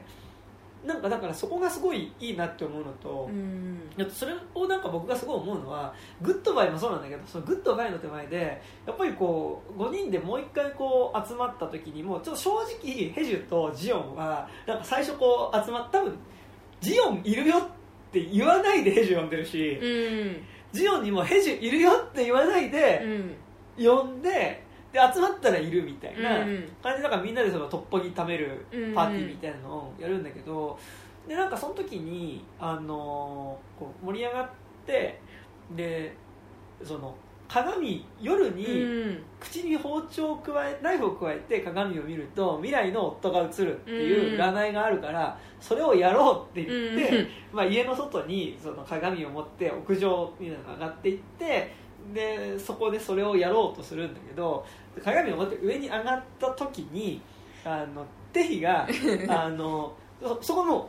オートロックっていうか一、うん。回そのドア閉めちゃうと自動的に鍵かかっちゃうから。うん。そうならないようにストッパーでそのサンダルを置いといたんだけど、うん。サンダルを手が 外しちゃってで占い終わった後にまあ、戻れなくな家の中入れなくなっちゃってですごい寒いから、うん。そのまあ、4人でその外で震えててさでなんかこう穴掘ってさ 風が強いからね、うん。せめて穴の中入ろうって言って 穴の中入るっていうシーンが潜って頭にブルーシートかぶってっていうシーンがあるんだけど、まあ、そのブルーシートかぶったところでも正直ヘジュとジオン喧嘩してるんだけど、うん。なんかでもあそこのなんかうん。鏡を覗き込むシーンその手前の鏡を覗き込むシーンっていうのは、なんかすごいそこでなんかやっぱまた一瞬そのバカ騒ぎ感というか、うん。5人の無敵感っていうのはなんか出てきた気してて、うんでなんかあそこで未来の夫が映るって言って鏡を見るんだけどでもなんかあそこで別に実際に夫の顔が映るわけじゃないし、うん。なんかなんだろう。さらに言うとなんかあの5人が夫がいるっていう形でのうん。幸せを必ずしもその未来にうん。描いてるわけじゃない気してて、うん。なんかだから純粋にあそこで割れた鏡を見る5人覗き込む5人の顔っていうのはなんか見てるのってなんかやっぱ未来を覗き込んでる5人の顔だと思って、なんかすごいそのバカ騒ぎシーンみたいなのでそれがあるのはめちゃくちゃいいなとうんいうふうに結構思っていて、うん。なんかやっぱそれがちょっとその手前にあるから最後のグッドバイっていうのがなんかちゃんとその。こう青春無敵感みたいなのが、うん根拠のない無敵感みたいなのがなんかちゃんとこう復活してくる感じがめっちゃして、確かにね。そう一回ねそのイベントというかうんうん。盛り上がり見せてでその後ねジオンがみんな寝てるけどジオンが一番先に帰るうんうんいや時に、あの何？誰だ忘れたテヒじゃなくて何？えーヘジュヘジュ、うん。ヘジュが起きてそうヘジュだけ起きてて、ジオンが出てこうとしてるのを見てるっていう、なんかあれもなんか今思うと、うんうん。なんかただ嫌いっていうわけではないというか、まあねそこにどういう思いがあるかはそれぞれね想像する部分ですけどなんかあれがあることによってなんかちゃんと仲な仲直りというかあのいい感じに2人の関係がなんか朝日に照らされてううんん温まった感じはうん。するね。ね、なんかだからすごいそこいいなと思っててなんかこの映画やっぱそのテヒの視点で見るときにやっぱその人生がまだそんなに大きく回り始めてないテヒにとっては多分一番大事なのって高校の時の5人が集まってワイワイ楽しくやってたあの感じっていうのがいつまでも続いてほしいなっていうのは多分ずっとテヒは思ってるけどでなんかこの5人が集まるのも全部毎回テヒが声連絡して集まる。うん。で月に1回ぐらい集まるっていうのを卒業した後も続けててでやっぱその集まろうよって声かけをするのはやっぱテヒうん。でっていうのでなんかこうテヒがすごいこの5人で集まった時のあの感じっていうのをなくしたくないなっていうのはずっと思ってるけどうん。でもそのテヒの願いとは関係なくやっぱり正直時間が流れてって生活が変わってきてもみんな離れていっちゃうっていう時にじゃあテヒはどういう形で答えを出せばいいのかっていうのがなんかやっぱこう一個この絵があった気はうんするんですけどなんかやっぱすごい印象的だったのがなんかテヒがなんかこうボランティアでうん。なんか体に麻痺があうるん。男の人が、まあ、詩を書いてる男の人がいてでその人が多分口述で言ってる詩っていうのを、まあ、タイタイプライターでタイピングするっていう、まあ、ボランティアをやっててでその詩人の人っていうのは、まあ、テヒのことが好きうん。で、まあ、その気持ちを伝えるんだけど、まあ、テヒはテヒもその詩人の人に対して気持ちがないわけじゃないんだけどなんかやっぱそれをちょっとこう受け止めることができないみたいなのがあった時にこうなんかテヒがすごいなんか言ってたセリフでめちゃくちゃ印象的だったのがなんかあなたは去る人と残る人にあの人を分けるのねっていうのを言ってて、うん。で去ったとしても嫌いになったってことじゃないと思うわうん。っていうのを、まあ、言って確かその告白ほぼ告白に近いことを、うん。そのえっとその詩人の人にされた時に、うん。あなたは残る人と去る人に分かるわ人間を分けるけど去ったとしてもそれって嫌いになったってことじゃないうん。と思うっていうふうに、まあ、言っててなんかでもやっぱ基本その感じというかなんかそこが結構なんかいやめちゃくちゃいいセリフだなと思ってて、ねそれ使えますね。うん使え使い使いますね。そう。なんかだからやっぱこの映画多分最終的に正直ヘジュとは別れることになると思うんですよ。ん。そうね。そううん。だしなんかヘジュとテヒも別れるしでもさらに言うとやっぱヘジュとジオンももう多分別れちゃう、うんだテヒ以上に多分ヘジュとジオンが別れちゃうんだけどじゃあでも別れたっていうことが、うん。イコールで嫌いになったってことじゃなくて、うん。多分ヘジュがジオンのことを大事に思ってる気持ちもあるし、うん。ジオンがヘジュのことを大事に思ってるっていう気持ちも別に合わないし多分もうここから見ていく風景とか全然違うものになるんだけど、でも大事に思ってる気持ち自体は残ってるっていうことがなんか多分この映画の中のうんうんなんか直接は描かれないけど別れみたいなことっていうのをなんかすごいこうき綺麗に表してる気がしてて、なんかだからそれとなんかやっぱささっきのその割れた鏡の中を5人が覗き込むっていうのはなんか結構なんか僕の中で結構イメージとして重なってて、うん。やっぱ1枚の鏡を覗き込むんだったら多分一つの未来見てる感じがするんだけど、やっぱバラバラになっちゃうどんどん離れていく粉々になった鏡の中にでも多分それぞれの違うこう未来みたいなものを覗き込んでるっていう時にやっぱりどうしても別れは別にここの5人が特別だったからじゃなくてやっぱり正直高校の時の友達とか誰一人会ってないです。ね別れたりするけど、うん。なんかでも僕も何年かに1回会ったりするような友達で、でも住んでるところも全然違うけどでもまあずっと大事には思ってる友達だったり。そう。ね。別に嫌いになったわけじゃないけどもう会わなくなってくるんですよね。それぞれの選択をもう生活の選択をしていくと。であとなんかなんなら今でも会ったら喧嘩とかしそうだなっていう感じの友達はいる、中学校の時仲良かった友達いるんだけど、でも別にそいつには元気でいてほしいしなんかこう大事に思ってる気持ちが合わないけど、うん。ないわけじゃないみたいなのはすごいあって。いここにはいるね。心にはいるのよああでもそうね。だからそこはなんかすごいある意味ちょっと普遍的ななんか友情のあり方でもあるなっていうのは、まあ確かに。えでもさあのテヒは最後さ家族のさうん。写真を切り抜くじゃはいはいはいはい。ん自分のところ、はいはい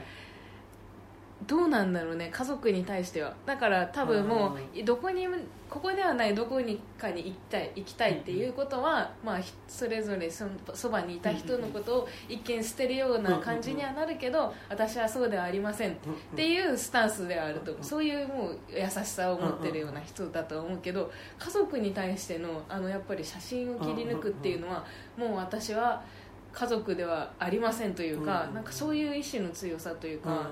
なんかこう普通あ今までのテイだったらなんか逃げてうんうんになんかごまかしてあのなんとなくやんわりうんうんうん。どこかに行く感じだと思うけどあそんな決意というか、うんうん。そんなに嫌だったんだっていうのが、まあうすうすすねそこまで家族に対してのいろいろあった様子は見てきたけど、あそんなに嫌なんだうんうんうんそんなにテヒにとって家族が問題なんだっていうのが、なんかあそこのシーンを見てなんか実感したっていう感じでうんなんかだからね家族との関係は今後どうなるのかなっていうのは、でも人としての家族はあんまりそんなに丁寧に描いてなくてなんかやっぱそのすごいこ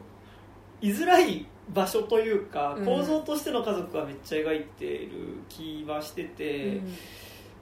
ね、なんかでもそれは正直ハチドリとかなんかあの子は貴族みたいなのを多分1回目その子猫お願い見た間になんか僕は見てるから、なんかそこはなんかすごい改めてやっぱでもハチドリ見てるとすごいそこはめっちゃ思ってて、うん。やっぱなんか弟が、姉ちゃんちょっとおお使い行ってきてよ」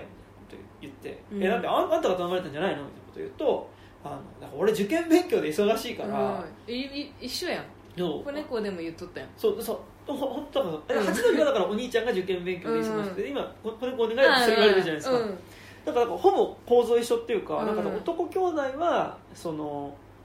受験してうん。人数のものにならなきゃいけないってプレッシャーがあってででもなんか逆にそのでやっぱ子猫をお願いの5人って誰一人としてやっぱ進学はしてないじゃないですか、でなんかだからそれはちょっと生まれた場所のっていうのもあると思うんですけどなんかそんなに重要なポイントじゃないかもしれないですけどこの映画やっぱその同年代の、この子たちと同年代の男の子のキャラクターは割とその進学うん。してて、あれやあのヘジュのことが好きな男も予備校でに行ってる様子やったもんね。だからなんか男の子のキャラクターは全員やっぱその受験して大学行ってそのやっぱね多分ちゃんとした会社に入ってなったりとか、まあ、その人角のものになって家を盛り上げるみたいなのが多分課せられていてでなんかやっぱ逆にその特にやっぱ貧しいで、まあ、そんなに多分その、ね、お金持ちじゃない場所に住んでるその子たちっていうのはやっぱりなんか女の子だとなんかやっぱりその進学っていうその選択肢はなんかそもそもあんまりないみたいな。確かに。だってテヒの家なんかは多分できるよね。お兄ちゃんもうんってるだろうし弟も受験勉強してる、うんうん。その間の子供やからいけるはずではあるけどね。でもなんかこう言われないけどまあ別に女性はね女は学問なんてなくてもみたいな感じはなんか、うん。言わないけどあのお父さんはすごい言いそうな感じするじゃないですか。あのお父さんがさステーキ屋に行ってさはいはい。なんか一番たなんかおすすめを教えてくれって店員さんに聞いてさなんか美味しくなかったらなんとかみたいな。はいなんかちょっとね抑圧的なことを言ってヘジヘジじゃないテヒが暴力あのね体に振る暴力じゃない暴力もあるんだっていうのを言うっていうシーンがあってあねなんかそういうやっぱり散りばめられてるっていうか。でなんかあそこでやっぱヘジュとかてかなんかヘジュとかお母さんの発言って求められないじゃん。その、うん。なんかファミレス行って、まあ、ステーキハウス行ってメニュー決めるときにヘジュはなんかあヘジュはえテヒは割とちゃんと、なんかそのまあ、なんだろう複雑なステーキ屋さん 焼き方とかソースとかも選べるタイプのステーキ屋さんだからちゃんと聞くよね。これは何ですか？ってそうそう。なんか結構複雑だから分かんない。うん。家族メニュー見ても、ななんだろうみたいな、うん。何の料理なんだこれみたいなのは分からないんだけどそこでそのすごいで日は店員さんにえ「これとこれとこれって何が違うんですか?」みたいなすすごいと思った。うんちゃんちゃんと聞くなって。でまあなんかっていうのをやり取りしてるとお父さんがこうメニューバッて全部回収して「うん。これ一番人気どれ?」ってうん。じゃあそれ4人前。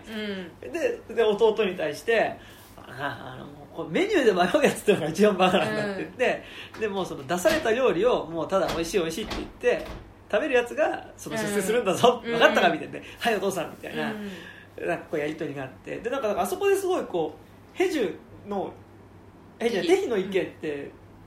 何も通らないし、うん。そもそもお母さんは何も言わないいう。何も言わないね。分かんないわしか言ってないよね。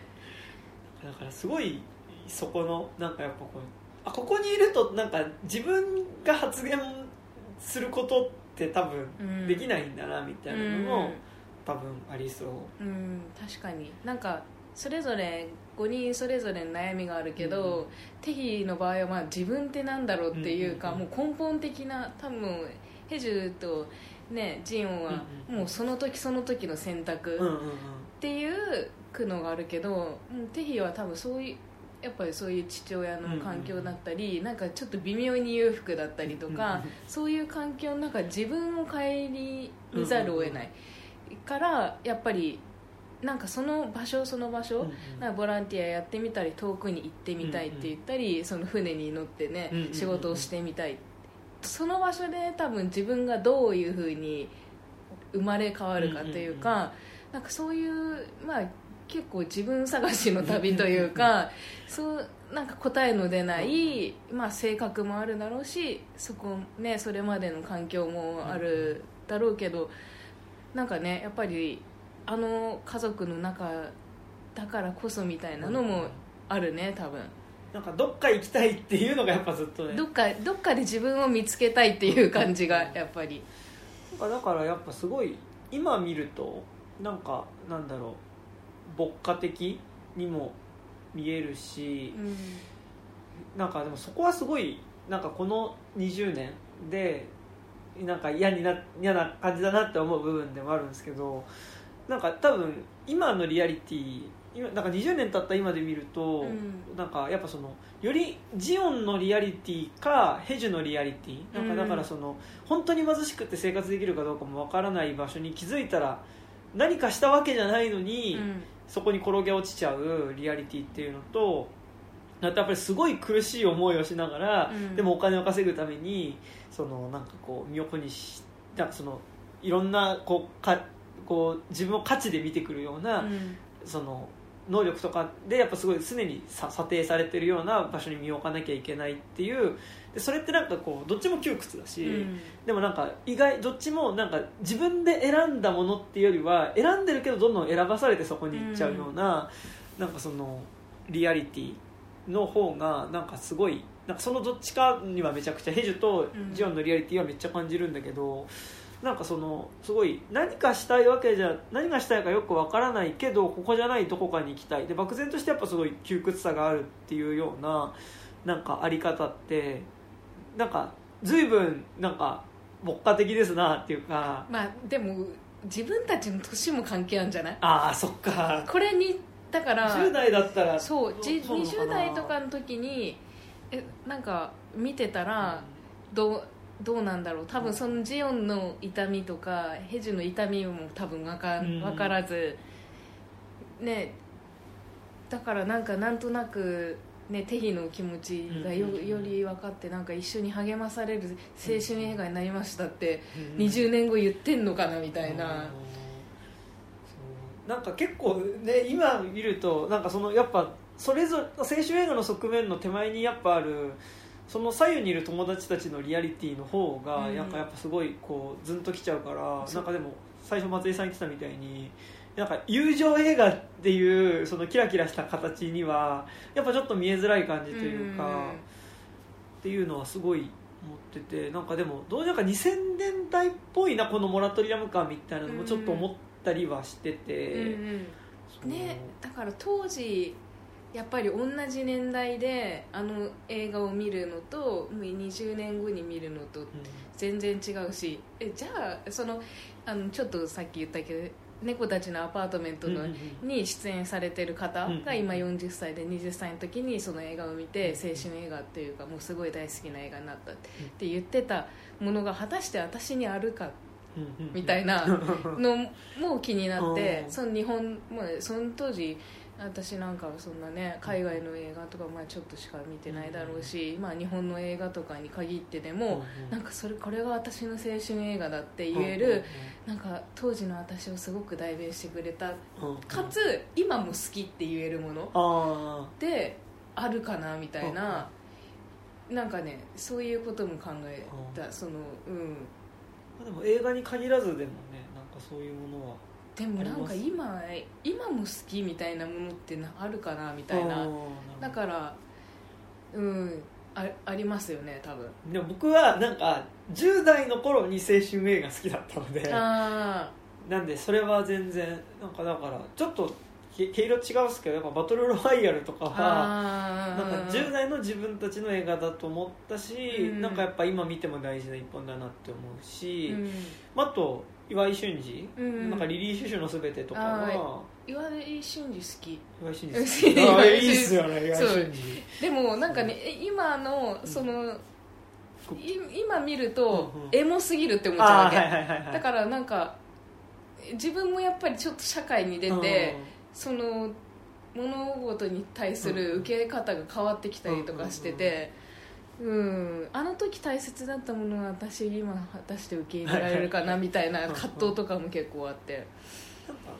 なんかバトルロワイヤルはなんかでもその点なんか僕は割と今見ても違和感なく見えててなんかやっぱあれもすごいこう、うん、競争社会の中に入ってっちゃってしんどい。うん。けどなんか競争社会じゃないところに自分たちの青春なんかこう大事にしてた時間ってなんか競争、うんいやだからバトロワと子猫お願いはでもちょっとなんかそそういう言うと近い気もしてくる。あなん。かだからすごいこうだからだから中学生の子たちがだからその、まあ、立派な大人になその自分が価値のある大人になるためにその殺し合いをしてだから最後の一人になるまで殺し合いしましょうっていうことをさせられるっていう話ででもなんかやっぱそれがすごいこう映画版になった時にそれがやっぱ競争社会のメタファーとしてやっぱなんか描かれててでなんかやっぱ中学生同士が殺し合いしていくのにでもそこにこうインサートされる形で殺し合いしてるクラスメイトたちが普通に中学生だった時に球技大会で一緒に、そのバスケットボールの試合をしてるシーンっていうのが間に入っててなんかそこですごいクラス一丸なんか別に本当にみんながみんな仲いいクラスじゃなかったんだけど球技大会のその一瞬だけはなんかやっぱクラスのみんなの気持ちが重なった一瞬っていうのがあってなんかその瞬間っていうのがどんどんインサートされることによって、うん。なんかこう社会っていうかそういうこう、ね、価値基準の中に入っちゃった瞬間にこうそれぞれがなんかお互いこうまあもう 子猫お願いは殺し合わないからうん。私は殺し合うからもうなんかバラバラになってっちゃうけどえでも確かにこね言ったら敵っていうかねそれぞれの価値観がぶつかり合いはしてもるもんね、でまあなんかだから子猫お願いはなんかそこに対してこう、まあ、分かれてっちゃうけど、うん、でもそのやっぱりじゃあそこで嫌いになるとか断絶するってことじゃなくて合わないかもしれないけどでもやっぱりなんかその大事だって思う気持ち自体は残ってるよっていうのがうんなんかだからすごい優しい終わり方だなとは思うから、ん。まあなんかそこはまた全然違うんですけど でもなんかちょっとそれはすごい思ったりはするからうん。なんかだから20確かに。年後バトロはだからそれこそ今もだからバトロワイヤルまで2001年とかの映画なんでなんかあだからねちょうどあちょうどね並行して。4K リマスターみたいなのでやってなんか韓国とかだとそのリマスター上映したタイミングで監督とペルナとかなのかな？がなんか結構そのトークショーをやったりとかあしてたみたいでなんかそういうの今やってたらなんか僕もバトロワとかでやったりしたら、うん。おおってなると思うし。確かに。そう、そっかでも確かにそうですね、うん、そうですね。とかって思ったりはしますけど。うん。なんかグッドバイの話していいですか？あグッドバイの話して。なんかこの映画なんかすごい印象的だったのがなんかやっぱこう、まあ、印象的だったしめっちゃ時代感だなと思ったのが、うん。なんかそのメールをうんこう、うあその電子メールを打つ時にその文字が結構画面に結構大きい形で、その打ってるメール文字がパパパパって表示されるっていうのって結構その画面にう文字を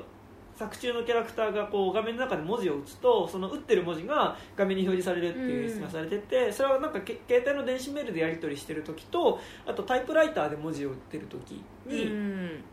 出てくる文字っていうのが画面に表示される形になっててなんか結構これはちょっと解解釈みたいなところになっちゃうんですけど、うん。なんかすごいそこで画面に出てくる文字っていうのが結局その誰かの誰かに当てた気持ちの文字うん。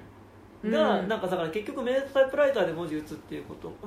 が画面に出てくるっていうことがなんか誰かの誰かに向けたメッセージうん。になってるなと思っててでかつ少なくともこの映画の中ではやっぱりそこでのメールでのやり取りとかっていうのが他愛のないやり取りでもありつつなんかすごいこう相手こここで自分のこの辛さを分かってえ誰かに共有したいっていう気持ちだったり、うん。こうましてあそこのタイプライターで詩人が打つ詩詩の部分とかはもうほぼ手に対する、うん。まあ行かないでほしいっていうような、まあほぼ告白に近い、うんだからまあちょっとあのシーン正直気まずいんですけど、うん。ほぼ告白文を打たせてるみたいなうん。シーンだから、でもなんかやっぱすごいあそこで画面に表示される文字でうう打たれていく文字っていうのはなんか誰かの誰かに対するメッセージとして機能してた気してて、うんでなんかなると最後のグッドバイみたいなのもだからあれはだからその唯一この映画の中で誰かが打ってるっていう風な形では出ないけど表示され画面に表示される文字だと思ってて、なんかって言った時にやっぱあのグッドバイってなんかある意味そのあの映画に出てきたテヒえあれ多分グッドバイって言ってるのはテヒとジオンうんから発せられたグッドバイ、うん。まあ、グッドバイって言ってるかあるいはもう結構グッドバイ的なテンションじゃないですか、うん。飛び立つ飛行機に乗って、でもなんかあそこのグッドバイっていうのがなんかやっぱ多分あの映画見てると、ね、ヘジュだったり、こうあそこの街に残る双子たちに対してのグッドバイだと思ってて、うん。なんかでもそれってじゃあねってもう切れたからっていうことじゃなくて、うん。なんかやっぱりこうあの二人ああそこに残った人た子たちに対するなんかこうさっきのねあのテヒの言葉を言うなら別れても別に嫌いになったわけじゃないし、別れるけど大事に思ってるうん。ずっと思ってるって意味も込めてのグッドバイなうん。気もしててすごいそこでのグッドバイがいいなっていうのとあと同時に多分その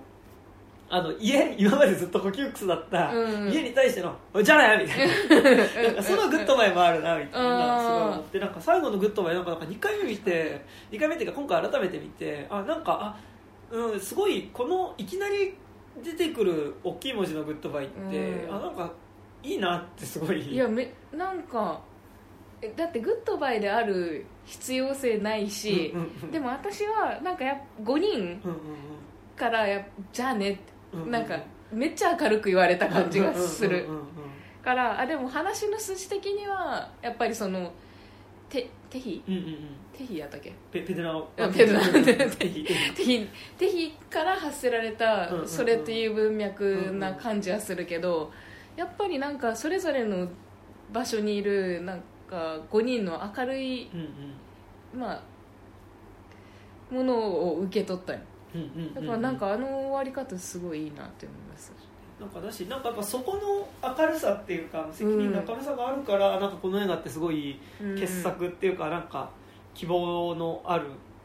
なんか爽やかな終わりになってるなって気は、なんか映画ってめっちゃ急に唐突にさ、うんうん。意味わからん明るさで終わるやつあるね。言われてみると。なんかありました？ポねンみたいな。うえなんかあのーえ恋する惑星んあはいはいはい。恋する惑星とかもうんなんか最後はいはいはい。なんか意味は意味わかんないっていうかなんかその主人公たちの動きを追ってたものとしてはもうちょっと分かりやすく教えてっていう感じだけどもうなんか警察官があの商店をあの開いて、はいはい。あの女がスチュワーデスになっていたみたいな なんかその意味わからなさみたいなものがなんか腑に落ちてなかったんですけど、なんか今回話してそのなんか丁寧に描かれてないからこそのなんか丸投げの明るさみたいなものによってなんかこう物語が完結するうんなんか気持ちよさみたいなのに気づいた。ああね、うん。すごい。そう。なんかだし映画だからできる。なんかうん。こ確かに。なんか小説とかで「じゃあね」みたいな終われないですもんね。うでももうちょっとやっぱ前 前後の文章のつながりっていうか、うん。ね、その中でいく気がうんする、なん。かやっぱそのカットで区切られた漫画とかだったらできるかなっていうかなんかこう見開き、うんでもなんかその次にパッてそのカットっていうかその場所が変わったっていうことがその結構その一気に飛躍しても違和感、まあ、違和感はあるんだけど飛躍できるうんものだからその最初のカットから次のカットに行った時に別に10年経っててもうん。なんか映画はいいじゃないですか、うん。なんかやっぱそれが、まあ、小説でもできるけどなんかやっぱよりそこでのそのスパッと切れてもなんか問題なくつながる感じっていうのは、うん。なんかやっぱ映画とか本当やな。うんな感じが映画とかあと映画の多分影響をすごい受けてる漫画ってメディアにはなんかやっぱすごいある気がするから、そうなんか確かに。映画ならではのネグッド。なんか要は要はジ・エンドの気持ちよさだと思うんですよ。なんか結構うん普通の映画で言うと、うん。多分最後の「チャーチャーチャージ・うんエンド」とか「うん。フィン」みたいな結構なんか本当に昔のハリウッドの西部劇とか、うん。なんかあとまあジャンルジャンル映画多分そのや薬剤人気映画とかのうん。なんか最後とかのシューみたいなうん。バッて出るのに多分近い意味でのグッド確かに。なんだけど。でもそこでスパって一回終わった感じがしますね。なんかでもだからそういうそのめでたし要はめでたしめでたしみたいな意味での終わりましたよドンって出すにはこうドラマとしてそこまでハッピーエンドな終わり方ではないけど、うん。でもなんか無理やりそこに持っていくことでなんかこう正直なんかあれがないとそうさっき松井さんも言ってたんですけどえじゃあこうワーホリ行った後ってなんかその先の不安もめっちゃあるじゃないですか。そうそう。なんかあんまり知りたくないっていうか だからそなんか希望を持たせてくれてありがとう。一回そこで私たちを切り離してくれて希望を差し込んでくれた感じがしますね最後。でなんか映画はなんかその一瞬で終われると思うんですよ、なんかそれこそやっぱ映画ってメディアは えメディアだったらてか物語はなんかそのその人のその瞬間にやったことだけを切り取って見せることができるからなんかだからそのここで終わりですっていう別に人生だったらそこで終わりですって言って終わった後もそのなんだろう、その次の日も続くからなんかなんだろうなあのーこの映画で言ったらそそれこそオーストラリア行った後の時間も人生では続くし、だけど、えっと、映画はその時のこの時間のここで一旦終わりですっていう終わらせ方をできるから、確かに。まあそう監督っていうかねこの映画の伝えたかったことが、うんその先をちょっと描くことによってちね、うん。なんか多分変わっちゃううんうん。気がするっていうか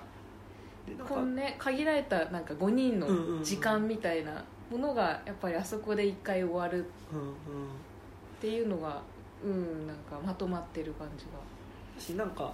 こうその後の人生が多分それぞれヘジュにもジオンにもテヒにもあの双子にもあったとしてもなんかあのあそこで過ごしてたあの、まあ、ちょっとバラバラになっていってはしまったけどあのなんかこうこう卒業してからの数年、まあ、1年間ぐらいの間にあったでもなんか毎月会ってなんかこうみんなでバカ騒ぎしてた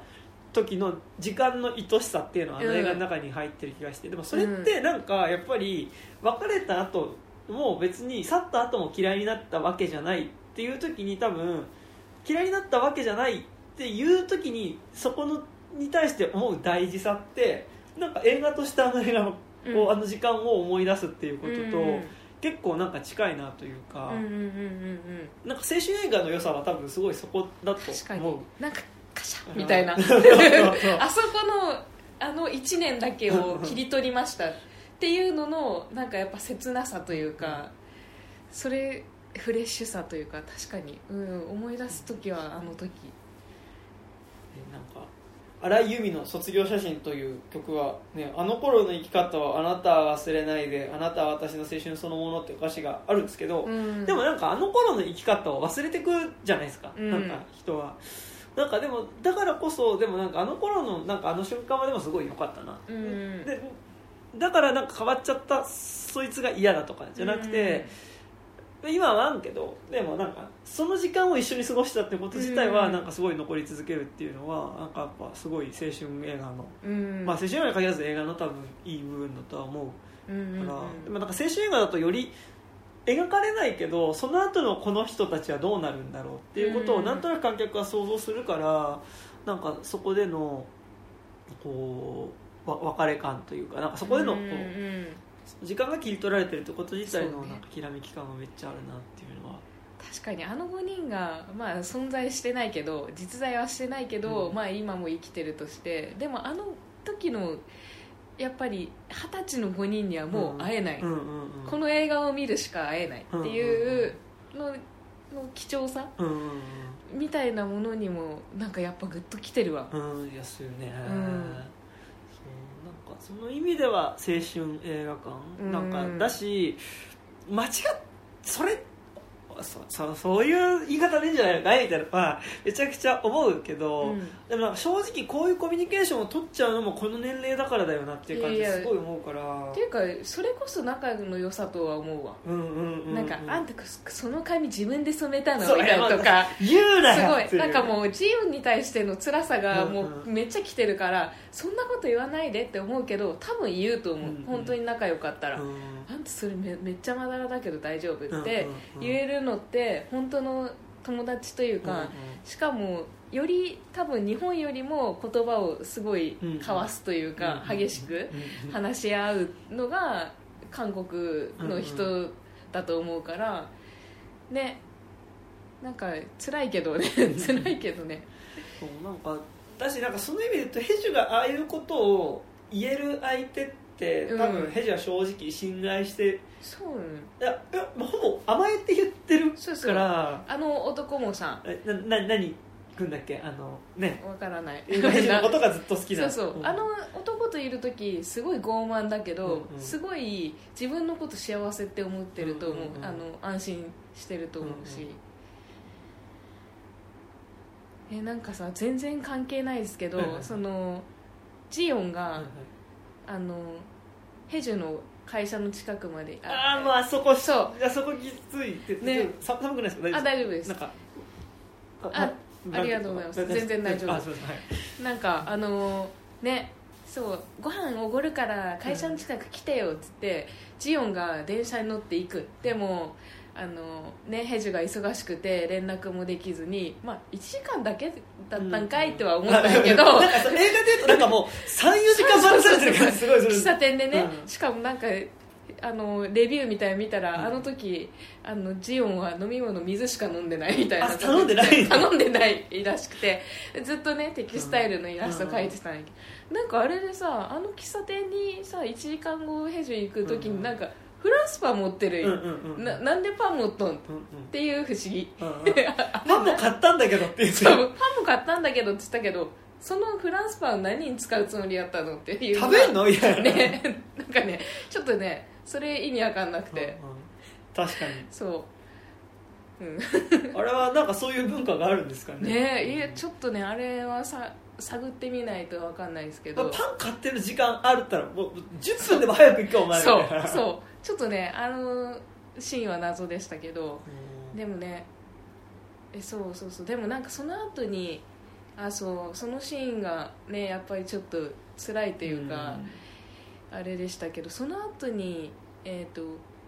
テヒとジオンが話す時に、なんかお金貸してもあうんうん。ね私返してもらってないんだけどつって。だからなんかジオンが来るってことはお金を貸してほしいって言いたいいうことだったのかな。ああと聞きたいことがありました、追加で。なんかあのテヒにお金を借りるうん。借りるじゃん、なんか。でさそれで携帯買うやん。で髪染めるやん。うん。なんで？みたいな。ああでも分からんかったあれも。でもなんかお金ってなければない時ほど使いたくなっちゃわない？あそういうものにとか思って。でもまあ家を修理しなくちゃいけないうんし仕事もないっていうのでお金借りたと思ったけどそう髪染めて携帯買うっていうのはでもやなんかでもあの年代特有というかうんみんなに持っててそれは新しいもんだねって言われるようなものだったり、まあ、髪染めてなんか気分転換したいみたいななんか安易なちょっとその快楽じゃないけど っていう方向に行っちゃったのかなと思いつつなんかそこのまあでもああいうのやりがちとは思うけど、ジオンとかしたってなった瞬間でした。やっぱ髪染めちゃうのもやっぱ手前でそのもともと働いてたところクビになって、まあ、そこ働いてたところ自体がなくなっちゃって、うん。でなんか面接受けに行くけどもうそこでもなんかもうほぼバカにされるみたいな面接されて、ねうん確かその帰りで多分染めその後に染めちゃうじゃないですか。かうんうん。なんかだからもうもう就職なんてそもそも自分できないんだっていうので多分染めてるから、うん。でもなんかさいや私は一箇所その泣いたとこがあるんですけど、ジオンと猫のが一緒にいるところ、うん。はいはいはいなんかあんなにジオン結構友達といても無口だし、そ祖父祖母にも結構強くね、言ったりするジオンがなんか猫といる時になんかすごい優しいっていうかなんか2人は一緒にいることによってなんかそこだけ安心できるっていう関係性がなんかすごいなんか気づけてて、がなんかその髪染めててもあんたも髪なんか染めたいっつって猫ちょっとつけたりとか、なんかそういうや猫とジオンがいるっていうところでなんかすごいうんなんか泣いちゃった。いやーねなんかすごいジジオンはなんかやっぱこうすごい貧しいし持ってるものも少ないからなんかこうすごいささやかなものををめっちゃ大事にしてる感じっていうのはめっちゃしててなんかやっぱこうすごいボロボロの家だし、なんかやっぱこう正直自分の祖母と祖父に対してもなんか一緒にいるのちょっとこうみっともないなと思ったり多分嫌だなって思ってるから、うん。なんかやっぱ家にのなんかやっぱ極力一緒の部屋にもあんまりいたくないみたいな時に、やっぱり唯一猫っていうのがなんかやっぱすごいこう彼女にとって家の中で唯一安らげるうん。ところになるし猫がいるってことが安らげることになるしやっぱさらに言うとやっぱテキスタイルってなんか細かく、模様を描いていくっていうのがもちろんその緻密な作業が好きっていうのもあるのかもしれないけどやっぱなんかここにこうテキスタイル描いてる時はし視点がすごい狭くなるじゃないですか、うん。目の前の模様を埋めていくってことだけに集中するから、うん。なんかやっぱ周りを見なくて済む。っ確かに。ていうのは、それすごいわかるわでも、えーなんかさ例えばそのさっき言ってた広告代理店とかで働いてたらさ、もうせ世の中を見るしかないじゃん,、うんうんうんいろいろな人を見るしかないじゃん、でもなんか自分今構成の仕事、うんうんうん。文章のあの文字をい一個ずつチェックする仕事をしてるんですけど、もうそれに集中すればいいっていうことがなんかすごい安心するうんうんうんうん。から、確かにジオンもそうだね、うん。デザインあれに没頭できる時間っていうのがなんか自分に持てるものっていう感じが、でもあのさジオンがああやって作ってもさもう結構適当に見そこですよ。はいね。あでそう、まあ、ヘジュはいってなるのはもう一番そこっすよそうね。えーみたいなのってさ大切に一個ずつ描いた、ね、絵をや破るっていうかまあ、まあ包みね紙でねプレゼントの箱にそのテキスタイル書いてるんだけど、まあエジュはまあそんなねジュンが書いてるってことにも気づかないでさ、ベリってこう破いて、でもねそこでテヒがやっぱり気づくんね、うん。これあんたが書いたのって言って。こ、れすごいね細かく書いててっていうのは、うん、いやいやその言葉がどれだけね、うん。救ってくれたかジオンを。うん。ね。そうなんです。いやでもなんかそれで言うとなんか本当にジオンがしてくれたことに気づかないヘジュっていうのがでもヘジュはヘジュでなんかその大事な思いみたいなものは結構ないが、なんかそのこうこの人のことを思っなんか思自分のことを思ってくれてこの人はこれしてくれたんだなっていううん。思いを、なんかこう素直に受け取らずになんかある種この人がここで自分にこれをしてくれるっていうことは、うん。なんか自分の方が優位だみたいなあお気持ちになってまあ、なんかこう、まあ、ある種そのしてくれたことをないがしろにしちゃうことって、まあ、意識的にしちゃうこともあるし多分無意識のうちにしちゃうことも結構あると思うんですけどなんかなんとなくそういうこう循環はなんかうん。ヘジュとジオンにはあるなと思っててなんかだからジオンがプレゼントのだからそのお金がジオンは持ってないからそのヘジュの誕生日の時にみんなプレゼントあげる中ジオンは自分でそのテキスタイルで細かく書いただから他の子とかはだからちゃんとお店で買った包装紙で包まれてるものなんですけど、ジンはもう自分で作った包装紙の中に、まあ、拾った猫を入れてプレゼントするっていう、まあ確かにね。い嫌だって言ったら 猫。いきなり猫かよおい前やみたいなうん、なんかあそこで受け取ってくれてはありがとうとは思いましたけど、うん。でなんかでもすごいそこはえジオン的にはできる最大限うん自分がいやよお金ないけどね、できることってってすごい気持ちすごい頑張って作ったプレゼントのよあの放送紙なわけじゃないですか。そうあれをジオンが恥じてないうんうん様子が良かった、うんうんうん。自分だったらん持ってきてないとか言っちゃうかも。あうんうん。もうみんながねなんかこう買ったものとか渡してたら、まあそこでちゃんと普通にね渡してたのが友情だなっていう、なその延長だなっていうのはね。でなんかそこでその包み紙まあ猫もそうだけどやっぱ包み紙っていうのじあのちゃんと思いを込めて時間を込めて作った包み紙っていうのをやっぱちゃんと受け取ってくれないヘジュ受け取れないヘジュっていうのがいた時に今度ヘジュは会社に行った時に、うん。その先輩の男性社員にその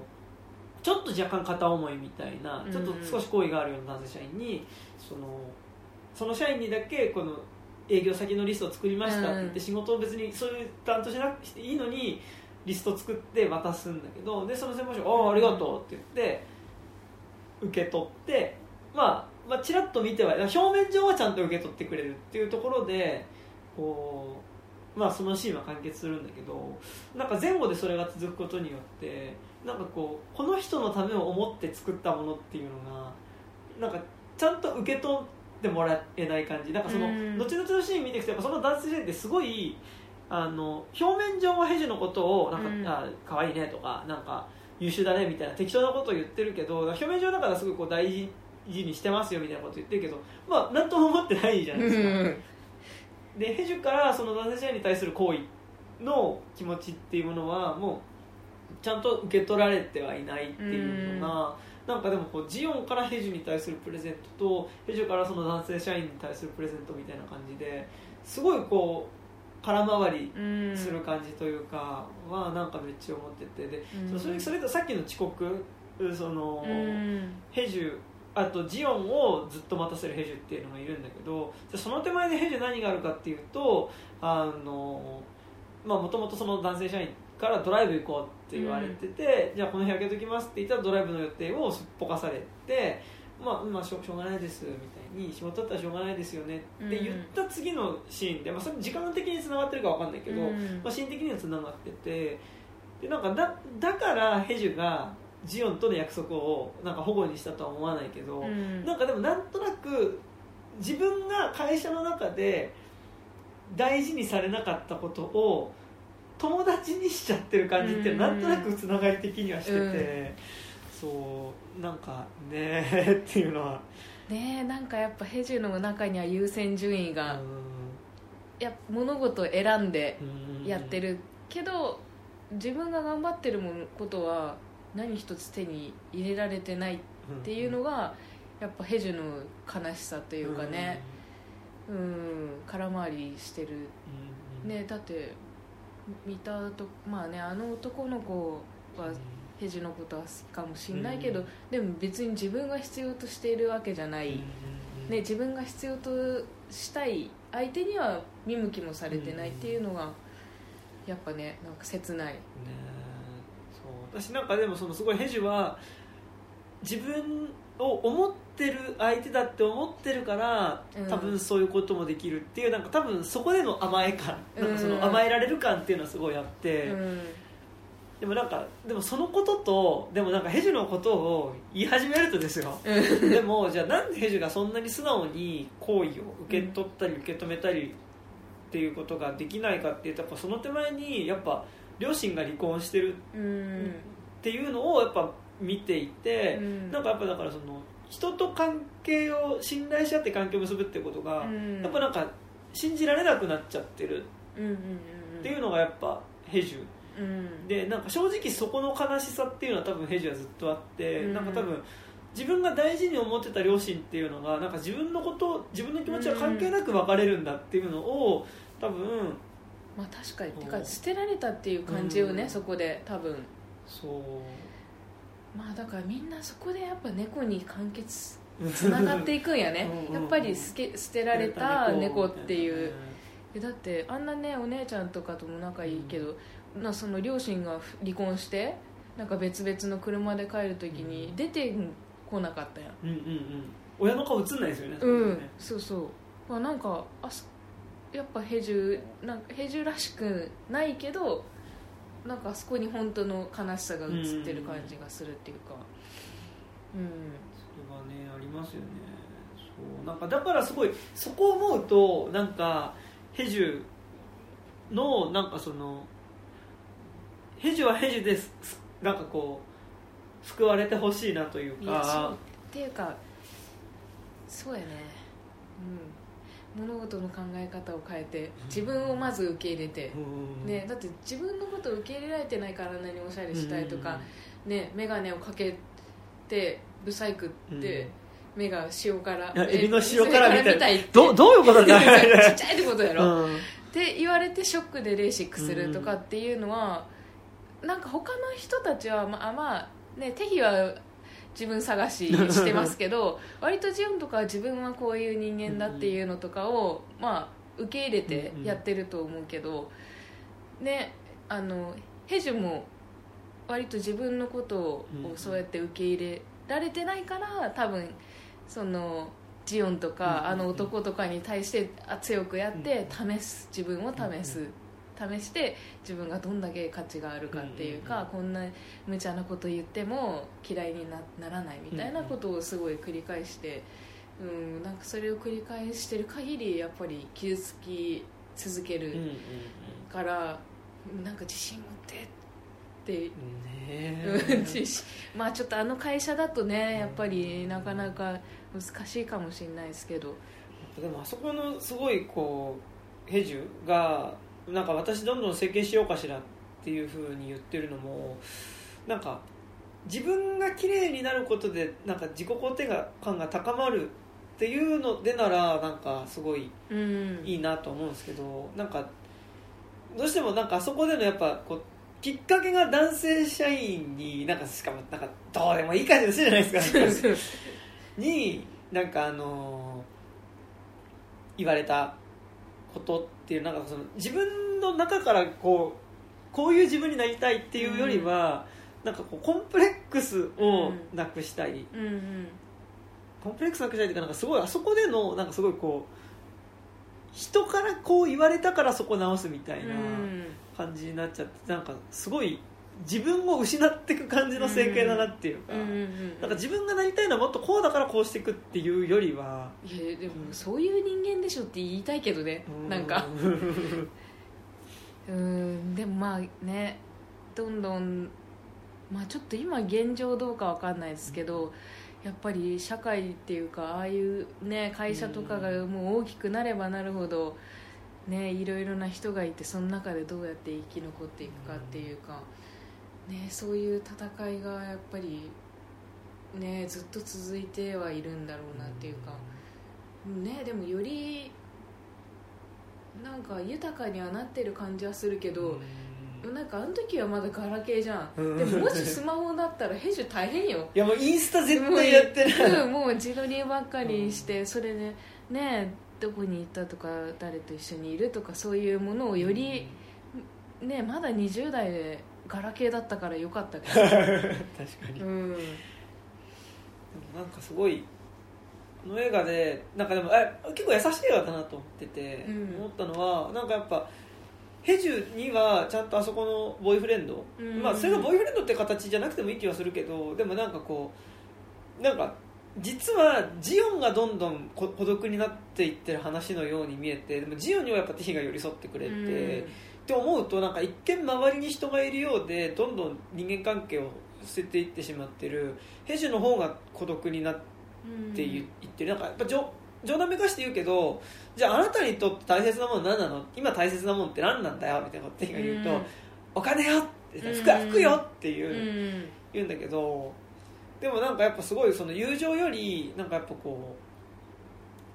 消費することっていうかなんか買い物することだったりとかそういうそのかっこ好きの豊かな生活みたいなところが自分の大事なものだって言っちゃうことってなんか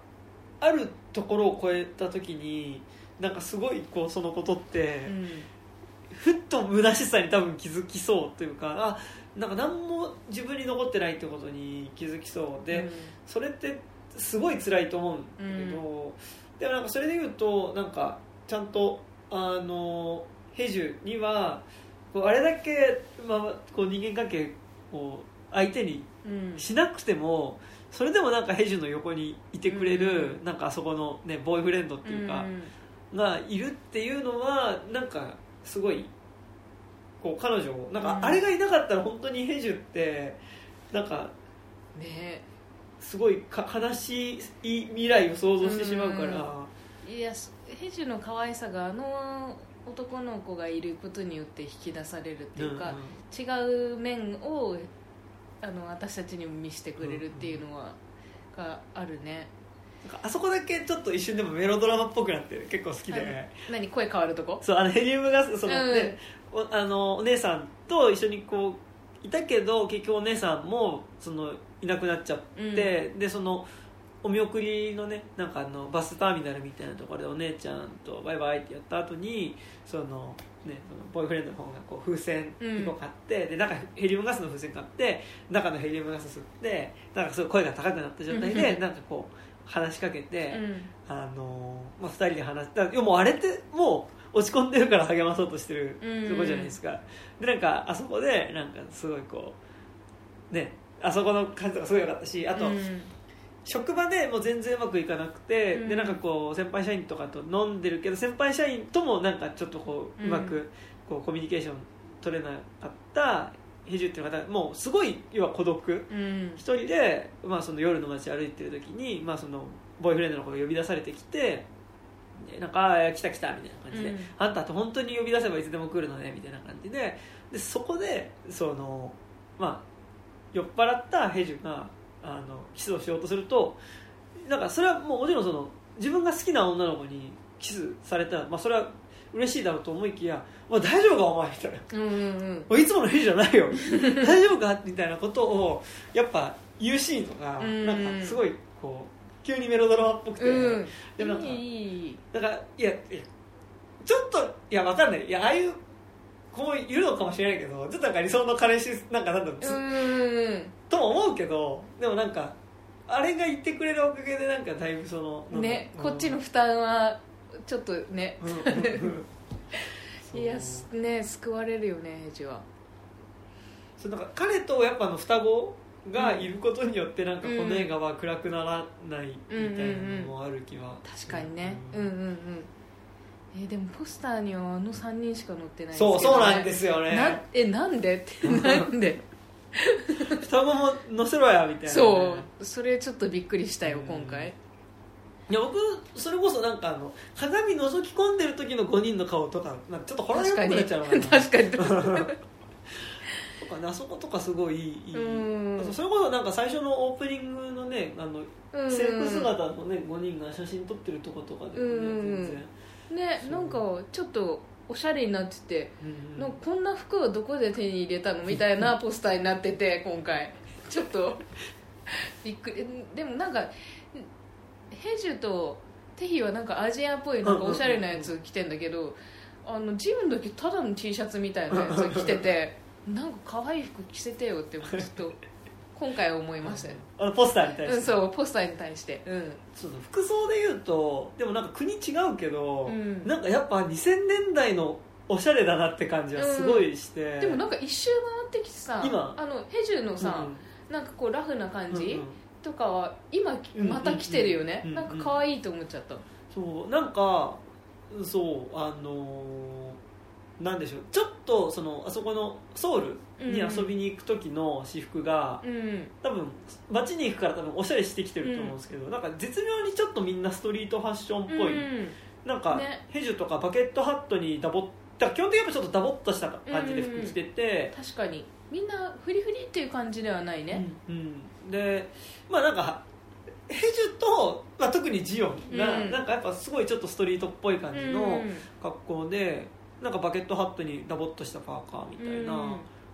とか、あなんかすごい2000年代っぽいなみたいな、うんうんなんか感じはすごい、うんねうん、そうですね。そう思って。うんうんうん多分全然関係ないかもしれないですけどなんか「あたしんち」って漫画あるじゃないですああか私んちはい。なんかあれのみかんって長女のうん。高校生、まあ、高校の話。で出てくる時のなんかファッションとかって、うん。なんか今見ると絶妙に少し前だなみたいな感じしてて、えだからみかんもダボットパーカーだし私なんかうん。しみちゃんってみかんの友達の女の子が割ともうなんかしみちゃんはあこれは平成初期だなって髪なんかのビジュアルなんですよなんか、ー、えなんかその感じがすごいして、そうなんかそこがねじゃあ同じぐらいの時期なんかな。うんっていうのは思ったりは、うん。ファッションとかはね。うんうんうん。まあねまあファッションとあとやっぱねけガラケ携帯ガラケーねうん。やっぱりあれがあるっていうのがね。あすごいあの年代を描く青春映画はいくらでもあると思うけど、うん。でもなんか割と携帯をすごい見せる映画ってあなんか割と同年代でも珍しいかもなみたういななんか、なんかでも韓国って、はいはい。今韓国ドラマ見るけどなんか LINE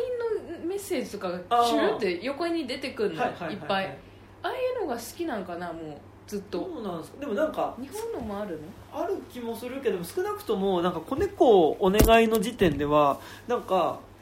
あの演出自体はすごい新しいものっていうかそそうよね。特特殊な演出だった気がするからうんそうなんかそこはねめっちゃ良かったなっていうのとなんか2005年のだからこれが多分2001年とかなのかな、うん。の、えっと、日本映画で「あのリンダ・リンダ・リンダ」っていううんえそれにペルナ出てるんだっけ？ペルナがその韓国のからの留学生の子でだからその日本の、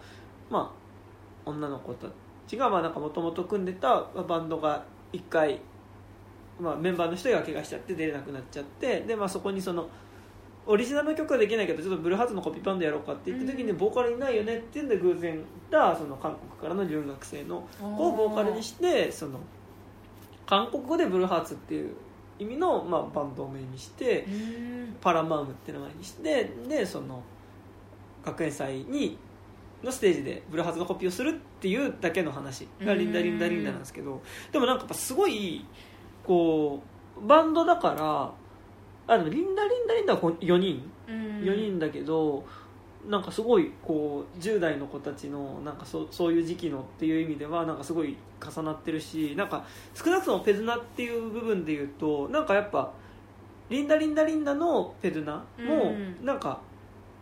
そもそも日本に来てるのもなんかここじゃないどこかに行きたいなっていううん。割と気持ちでてかいつもそうじゃん。ペルナって。そう。でなんかちょっとこう4人の中にいてもなんかここじゃないどこかみたいなのをなんかやっぱりちょっとこう思ってるみたいな感じはあって、うん。そうなんかそこすごい重なって見えるんですけどでなんかリンダリンダリンダもだからその、まあ、4年ぐらいしか違わないから、うん。なんか携帯電話は全然似たような携帯使ってるんだけどでもなんかそんなに携帯が強調されてる感じってしなくて。うん。まあでも高校の友達っていうのとかも結構や大きいんかな、あーまあ、だって、まあ、そこから大学行ってたら大学の友達とつながってあうんっていうのはあるけど、あの人たちは友達を作る方法がもう立たれてますよね、うんうんうんうんその時点で。ね、職場の人たちとそんなに、ね、連絡して遊ぼうとかっていう仲でもないだろうし、うん携帯でつながれる友達みたいなのはすごい貴重なのかも、まあ、社会に出てからのってなると確かに携帯にねなんかその、うん。やっぱこう今会えるみたいなこととかなんか、職場に無駄でなんか電話かけてきて無駄なうん話うん。するみたいなのとか、そうあねありますからね。うん。うん。だからリンダリンダだからその高校生の話で終わってるから、うん。それは違うけど。でもなんかリンダリンダリンダもなんかこう屋上の上ではしゃぐシーンみたいなのがあって、うん。なんかそれとやっぱ「子猫お願いの」そのでなんか屋上でなんかちょっとそのみ将来のことっていうかなんか今の時間のことみたいなのを今こういうふうに時間過ごしてることっていつか思い出すと思うみたいなことを話したりするみたいな。なんかその少し屋上で行った時にもうちょっと未来っていうか将来みたいな視点からのこう物語が入ってくる、まあ、視点っていうのが入ってくるっていうのはなんかなんとなく近いなみたいなう思ん。ったり、まあ。ーでもなんかペルナっていう人間あ、に、そういう女優にそういう役割を託したくなるんかな。うんでもなんかなんか吠える犬は飼わないと子猫お願いとリンダリンダリンダの3本は割となんかその10代のペルナの、ん。なんかやっぱりこうちょっとボケちょっと抜けたところもありつつ、うん。なんかでもこうここじゃないどこかみたいなこととかを、うん。なんとなく黙って何か見てるだぼーっとしてるだけでも、なんかここじゃないどこかみたいなことをなんかこう望んでる感じが少しするみたいな、なんか今じゃないなんか人間の心理とか なんかそういうものについてずっと考えてそう。でなんかそういうの見抜いてそう、だけど何考えてるか分かんないっていうかなんかそういうね本本人がどういう人間か分かんないですけど。なんかやっぱリンダリンダリンダも今作もやっぱりそのペズナのポジションっていうのはなんか今目の前で起こってるこの時間っていうのをいやなんかちゃんと大切にしたいで思ってるでなんかリンダリンダリンダはその韓国からの留学生そんなに日本語もうまくないから、うん。4人で一緒にいるんだけどなんかノリではイエーイみたいなんで言えるけどなんかこと葉の7割ぐらいはあんまり通じてないみたいな、うん。ちょっと若干ディスコミュニケーションな人物としてなんかペルナ、うん。まあ言葉が通じないっていうのは多分そのリンダリンダリンダにおけるそのペルナがやってる孫ちゃんっていう子自体のちょっと抜けた性格っていうのもあって、うんなんかこういまいち何考えてるか分かんないみたいな感じがある子なんだけど、なんかやっぱその孫ちゃんっていうのがその夜学校で、まあ、学校に忍び込んでこうバンドの練習をしてる時に、まあ、休憩時間でなんかみんなもう眠気と疲れも相まってなんかもう何もしない時間みたいなのがうん。2時間ぐらい来た時に、その孫ちゃんっていう子が一人で夜の校舎の中をぐるぐる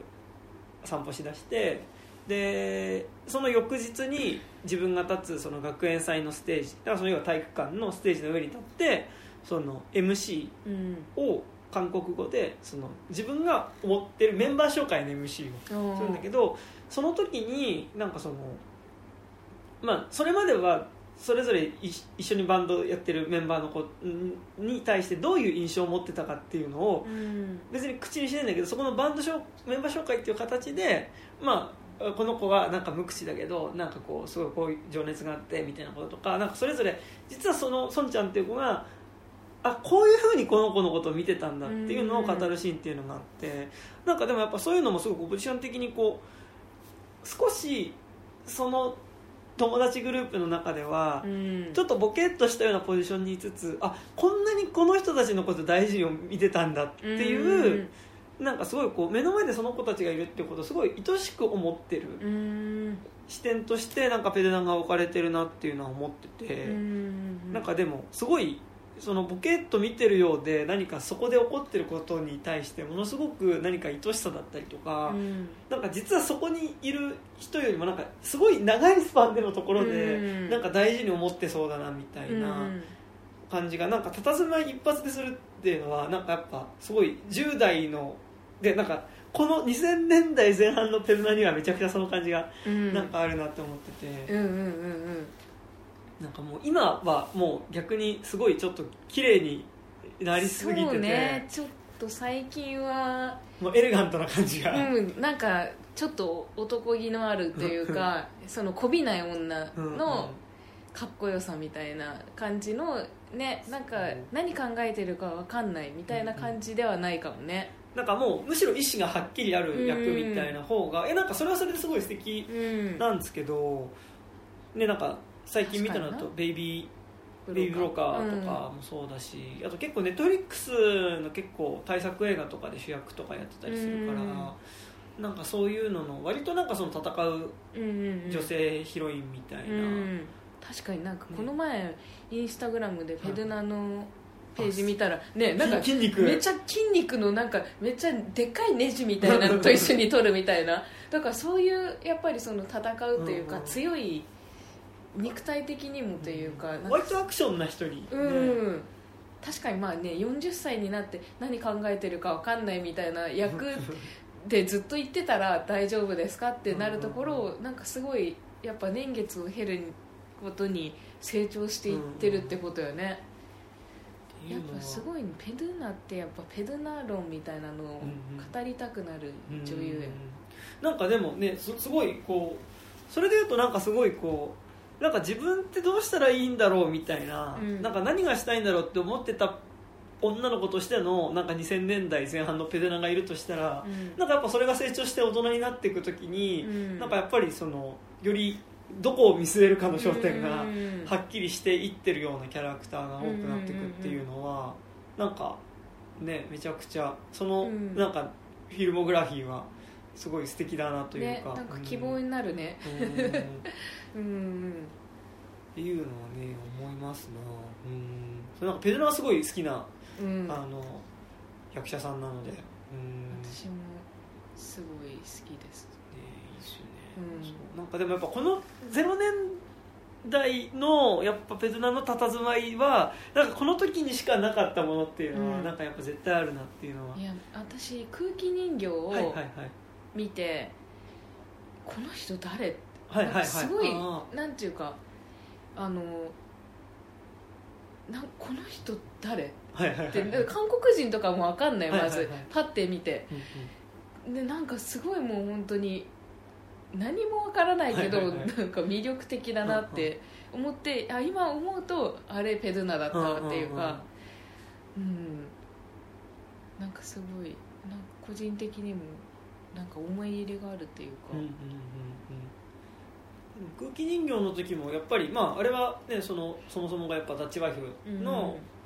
が意思を持っちゃってって話でもあるからなん。かやっぱすごいこう本人自体にはやっぱりそのやっぱ空気人形ぐらいまでのペルナってだいぶそ多分それハリウッドに出る前のペルナなんですよ、うんででだって空気人形を出た時にその空気人形のペルナを見たでやっぱその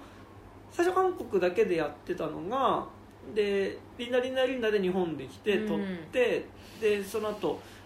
空気人形とかも出てなんか割と海外で別に言葉が違うところでも映画撮ることに対してのなんか抵抗がなくなったみたいなのをなんかなんかインタビューで言っててでその後あのオシャウスキーしてであとおたもう今はオシャウスキー姉妹だけどあのマトリックス撮った監督のうん「クラウドアトラス」って映画でそのそのオシャウスキーが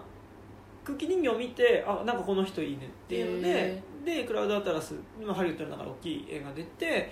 でなんかそこから割とそのハリウッド映画いろいろ出るようになってっていう流れがあるんですけど、うん。でもなんかやっぱ空気人形ぐらいまでってなんかすごいこう所所在投げというか、うんなんか自分の居場所がやっぱりそのはっきりしないなんか漂う女性みたいな、うん。まあ、漂ってる存在としてのペルナだったっていうのが、うん。なんかやっぱこうでもさらに言うと空気人形ではなんかそこが行くところまで行って、うん。なんかやっぱ宙に実際浮くじゃないですか、うん。その空気だから空っぽだからそれが空を飛ぶ地に足がついてなくて空を飛ぶっていうのがあるけどなんかこうそこに対してやっぱりだんだんその存在感から地に足がついていくというか、うん。なんかえなんか2000年代までそういう女性像というか、なんかそういうなんかペドゥナはそういう女性性みたいなものをあんまり持ってな,、うんうん。ないなんかセクシーさみたいなのを持ってると思うんですけどなんか割とその何考えてるかわかんない女にうんうん。ほだされるみたいな男が。うんうんみたいな主人公が多かった気がするんですけうんうんど今ってなんか逆にそういうのはうん。なんか受け入れられちょっと全然話がだいぶ違うけどや私はそういう女性がなんかもともと好きだったんですよ。なんか私男だったら絶対好きになっちゃうわみたいな女性のタイプ。でもなんかまあ今はそういう作品にあんまり出会わないしなんか今そういう小説とか映画を見たとしても受け入れられるか分かんないっていうのがうんなんかそのやっぱ10年前ぐらいとかにずっとあってなんかどうですか？どどういうじょじょななんとなくはちょっとなんかねな？んなんちゅうか自由奔放。はいはいはい。自由奔放だけどその元気で自由奔放じゃなくて、うんうん。なんかちょっと一個頭のネジ外れてるようで何考えてるか分かんない、はいでなんか全てを受け入れそうなはいはい。感じだけど拒絶する感じ。村上春樹の作品に出てくる女性ともちょっと違いますちょっと私ね、あれなんですよ。村上春樹がめっちゃ苦手あなんですよ。あなんか読めなくて。でもどうだろう。もっとでも村上春樹が描く女性はもうちょっと違うかな。なんだろう。うーんとなうーんちょっとわかんないですね。でもえちょっとその話ちょっとちゃんとしたいですね、うん。なんかわかんないですけど。なんかでもそのヒヒロインなんかヒロイン像って言っちゃうとあれですけど、うん。なんかやっぱそのヒロインの系譜みたいなのがうある気がしてて、んうん。でもなんか今一瞬ちょっとちらっと思ったのがなそのでもこう60年代とか 70, 70年代ぐらいの日本映画とかに出てくるなんかある種そのちょっとこうばバンバンカラじゃないけどなんかこう奔放な女性？うん。としてのなんか魅力みたいなのもなんか70年代とかあった気してて、うん。なんかこうそこともちょっとでも違うけどそう。なんかねちょっと精神的に大丈夫ですか、うなんか守ってあげなくちゃいけない。えなんかみたいな。松井さんに分かんないですけどえ綾波レイみたいなことですか？じゃない。エヴァンゲリオンみたいなっあてことでもでもそこあれはでも行き過ぎっすもんね多分。その不思議ちゃん感みたいー確かに。でもあれの普通版っな、うんうんうん、て感じかな、すよね。なんか、うん、なんかね小説にはちょいちょいほんほん。でもまあ最近描かれた最近書かれた小説にもそういう主人公が出てきて、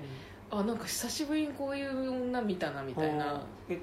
なんか具体的な作品名とかそれはなんか松浦理恵子のうんうんうん「光文集」っていうやつうんうんでうん。なんかファム・ファタールああはいはいはいはい。あーとしての主人公として描かれててなんかね私がずっと前にあのー私大学生の時とかに江国香織の小説がすごい好きだったんですよ。はい江国香織が描くようなはい女、はいはいはい。あのはいあの像。はいはいはい。なるほどですね、ああいう感じ？あまあでも時代で区分するにはちょっと雑かもしれーないですけどうん。まあちょっとなんかペドゥナもなんか割とそういう感じなんか投げ出してそうだけどなんかそいつのゲッサとかを見すなんかちゃんと見抜いてそうっていううんうんかなんかそうなんかそういう女性像と重なる部分がそのね2000年代のペドゥナにあったかな。なんかやっぱ地地に足がついてくっていうのがうんなんか言い方としてはあれですけど、なんかそのそれはなんかよりその書き方によってあるいはそのあんまりその人の内面こういうふうに考えてるんじゃないかっていうことを描ききらないことで魅力になる部分って多分その要は余白その人の存在にこの人が考えてることのを100%出すんじゃなくて例えば60%ぐらい出すことによって何考えてるんだろうって余白を残すことによってのなんかその人のうん。作品の中で見える時の魅力感、うん。でファム・ファタールってまさにそのどんどんそのファム・ファタール自身が何考えてるかっていうことがわからない方が多分ミステリアスで魅力に見えてくるけど、うん。じゃあその人がどういうふうに考えてるかみたいなことをより言葉を費やして書いていくと、多分なんかちゃんとそのうん。なんですかねその本人の意思みたいなものが見えてきて、うん。ってなってくるとあれなんかこの人って地に足ついてない風に見えてたけどあ本人はこう思ってたんだっていうところでだんだん地に足がつき始めるみたいなのも、うんうんなんか今のペルナーでもまあ明確にそのそもそもキャラクター自身がだいぶその戦う方というかになってる気はするっすけど、ん。なんかやっぱそれこそベイビー・ブローカーのやっぱ女性警官とかあれですね「あの私の少女」っていう映画うんがあー見てないんですよ、あのイ・チャンドンっていう監督がプロデュースしてでもそれはなんかだからそのこうまあレレズビアンのその女性警察官が、うん。まあ、その村の中で起こってる、まあそのまあ、一人の少女をめぐっての、まあ、ある種村を舞台にしたある種のノワールみたいな話。なんかでもそのうん。少女を救おうと動きつつ、まあ、だからその要は戦うヒロインなわけなんですけどなんかやっぱそこぐらいからやっぱすごいこうどっちかってすごい主体的に動くキャラクターに自分がな、まあ、もちろん子猫お願いも主体的に動いてるんだけどなんかやっぱりそのよりこう目の前に障害があった時にそこと対峙していくことの力の強さみたいなのがすごいあるキャラクター人物を演じることが多くなっていったっていうのはある気がするので、ねえやっぱりでも人間強くなるってなるとその実際に対峙してうん。行動していくっていうことなんかなってなんか最近思う。そうっすね。うん。うん。そう。でなんかやっぱりそのねなんか男性女性って言っちゃうんですけど男性からするとなんか多分その多分ゆるふわっとしてるものの方がなんか受け入れたいみたいな感じってのは多分なんかある時期まではあった気がするし、うん。なんかでもそれってすごいこうこっちにとって都合のいい物語のためにある種ちょっとこううん。あえて解像度を落として描いてたりするようなところもそうよね。うんある気がするから。確かになんか都合のいいようにうんその面はあったでしょうね。でもそれでいうとでもなんか子猫お願いは割とその結構等身大の悩みみたいなこととかではあると思うし。まあね。なんかここでそのイエーイみたいななんかすごいこう大盛り上がりしてなんかバカみたいにふざけられてる彼女たちっていうのだけでもなんかやっぱある種なんかそういうそのこうであってほしい女性像みたいなところとは多分ちょっと違うよううんなところでもあるとは思うんで、めちゃくちゃね猫の願いはなんかだから今見るとなんかまたちょっと見え方違ってきていいですね、うんうんうんうん。いや本当にいい映画でした。映画でしたね。そんなところでなんか大丈夫なんかまだ喋りたい。まあまだ全然喋ればいやでも結構うんでもいやまなんかねまだ話したらいろいろ出てきそうな感じありますけどまあ今日話したところをもうちょっとなんかやりたい、うんあのかんね思い出して。うん。うん。ちょっとまた噛み砕いてっていう感じですよね。そうですね。うん。そんなところですかね。そうですね。ありがとうございました。ありがとうございました。なんか告知みたいなのありますか。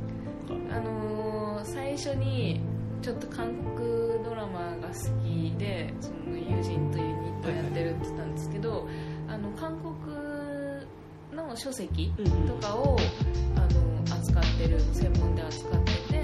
なんか本屋と出版の、まあ、どっちもやってるチェッコリさんっていうお店本屋さんがイベントをやってるんですけどそこに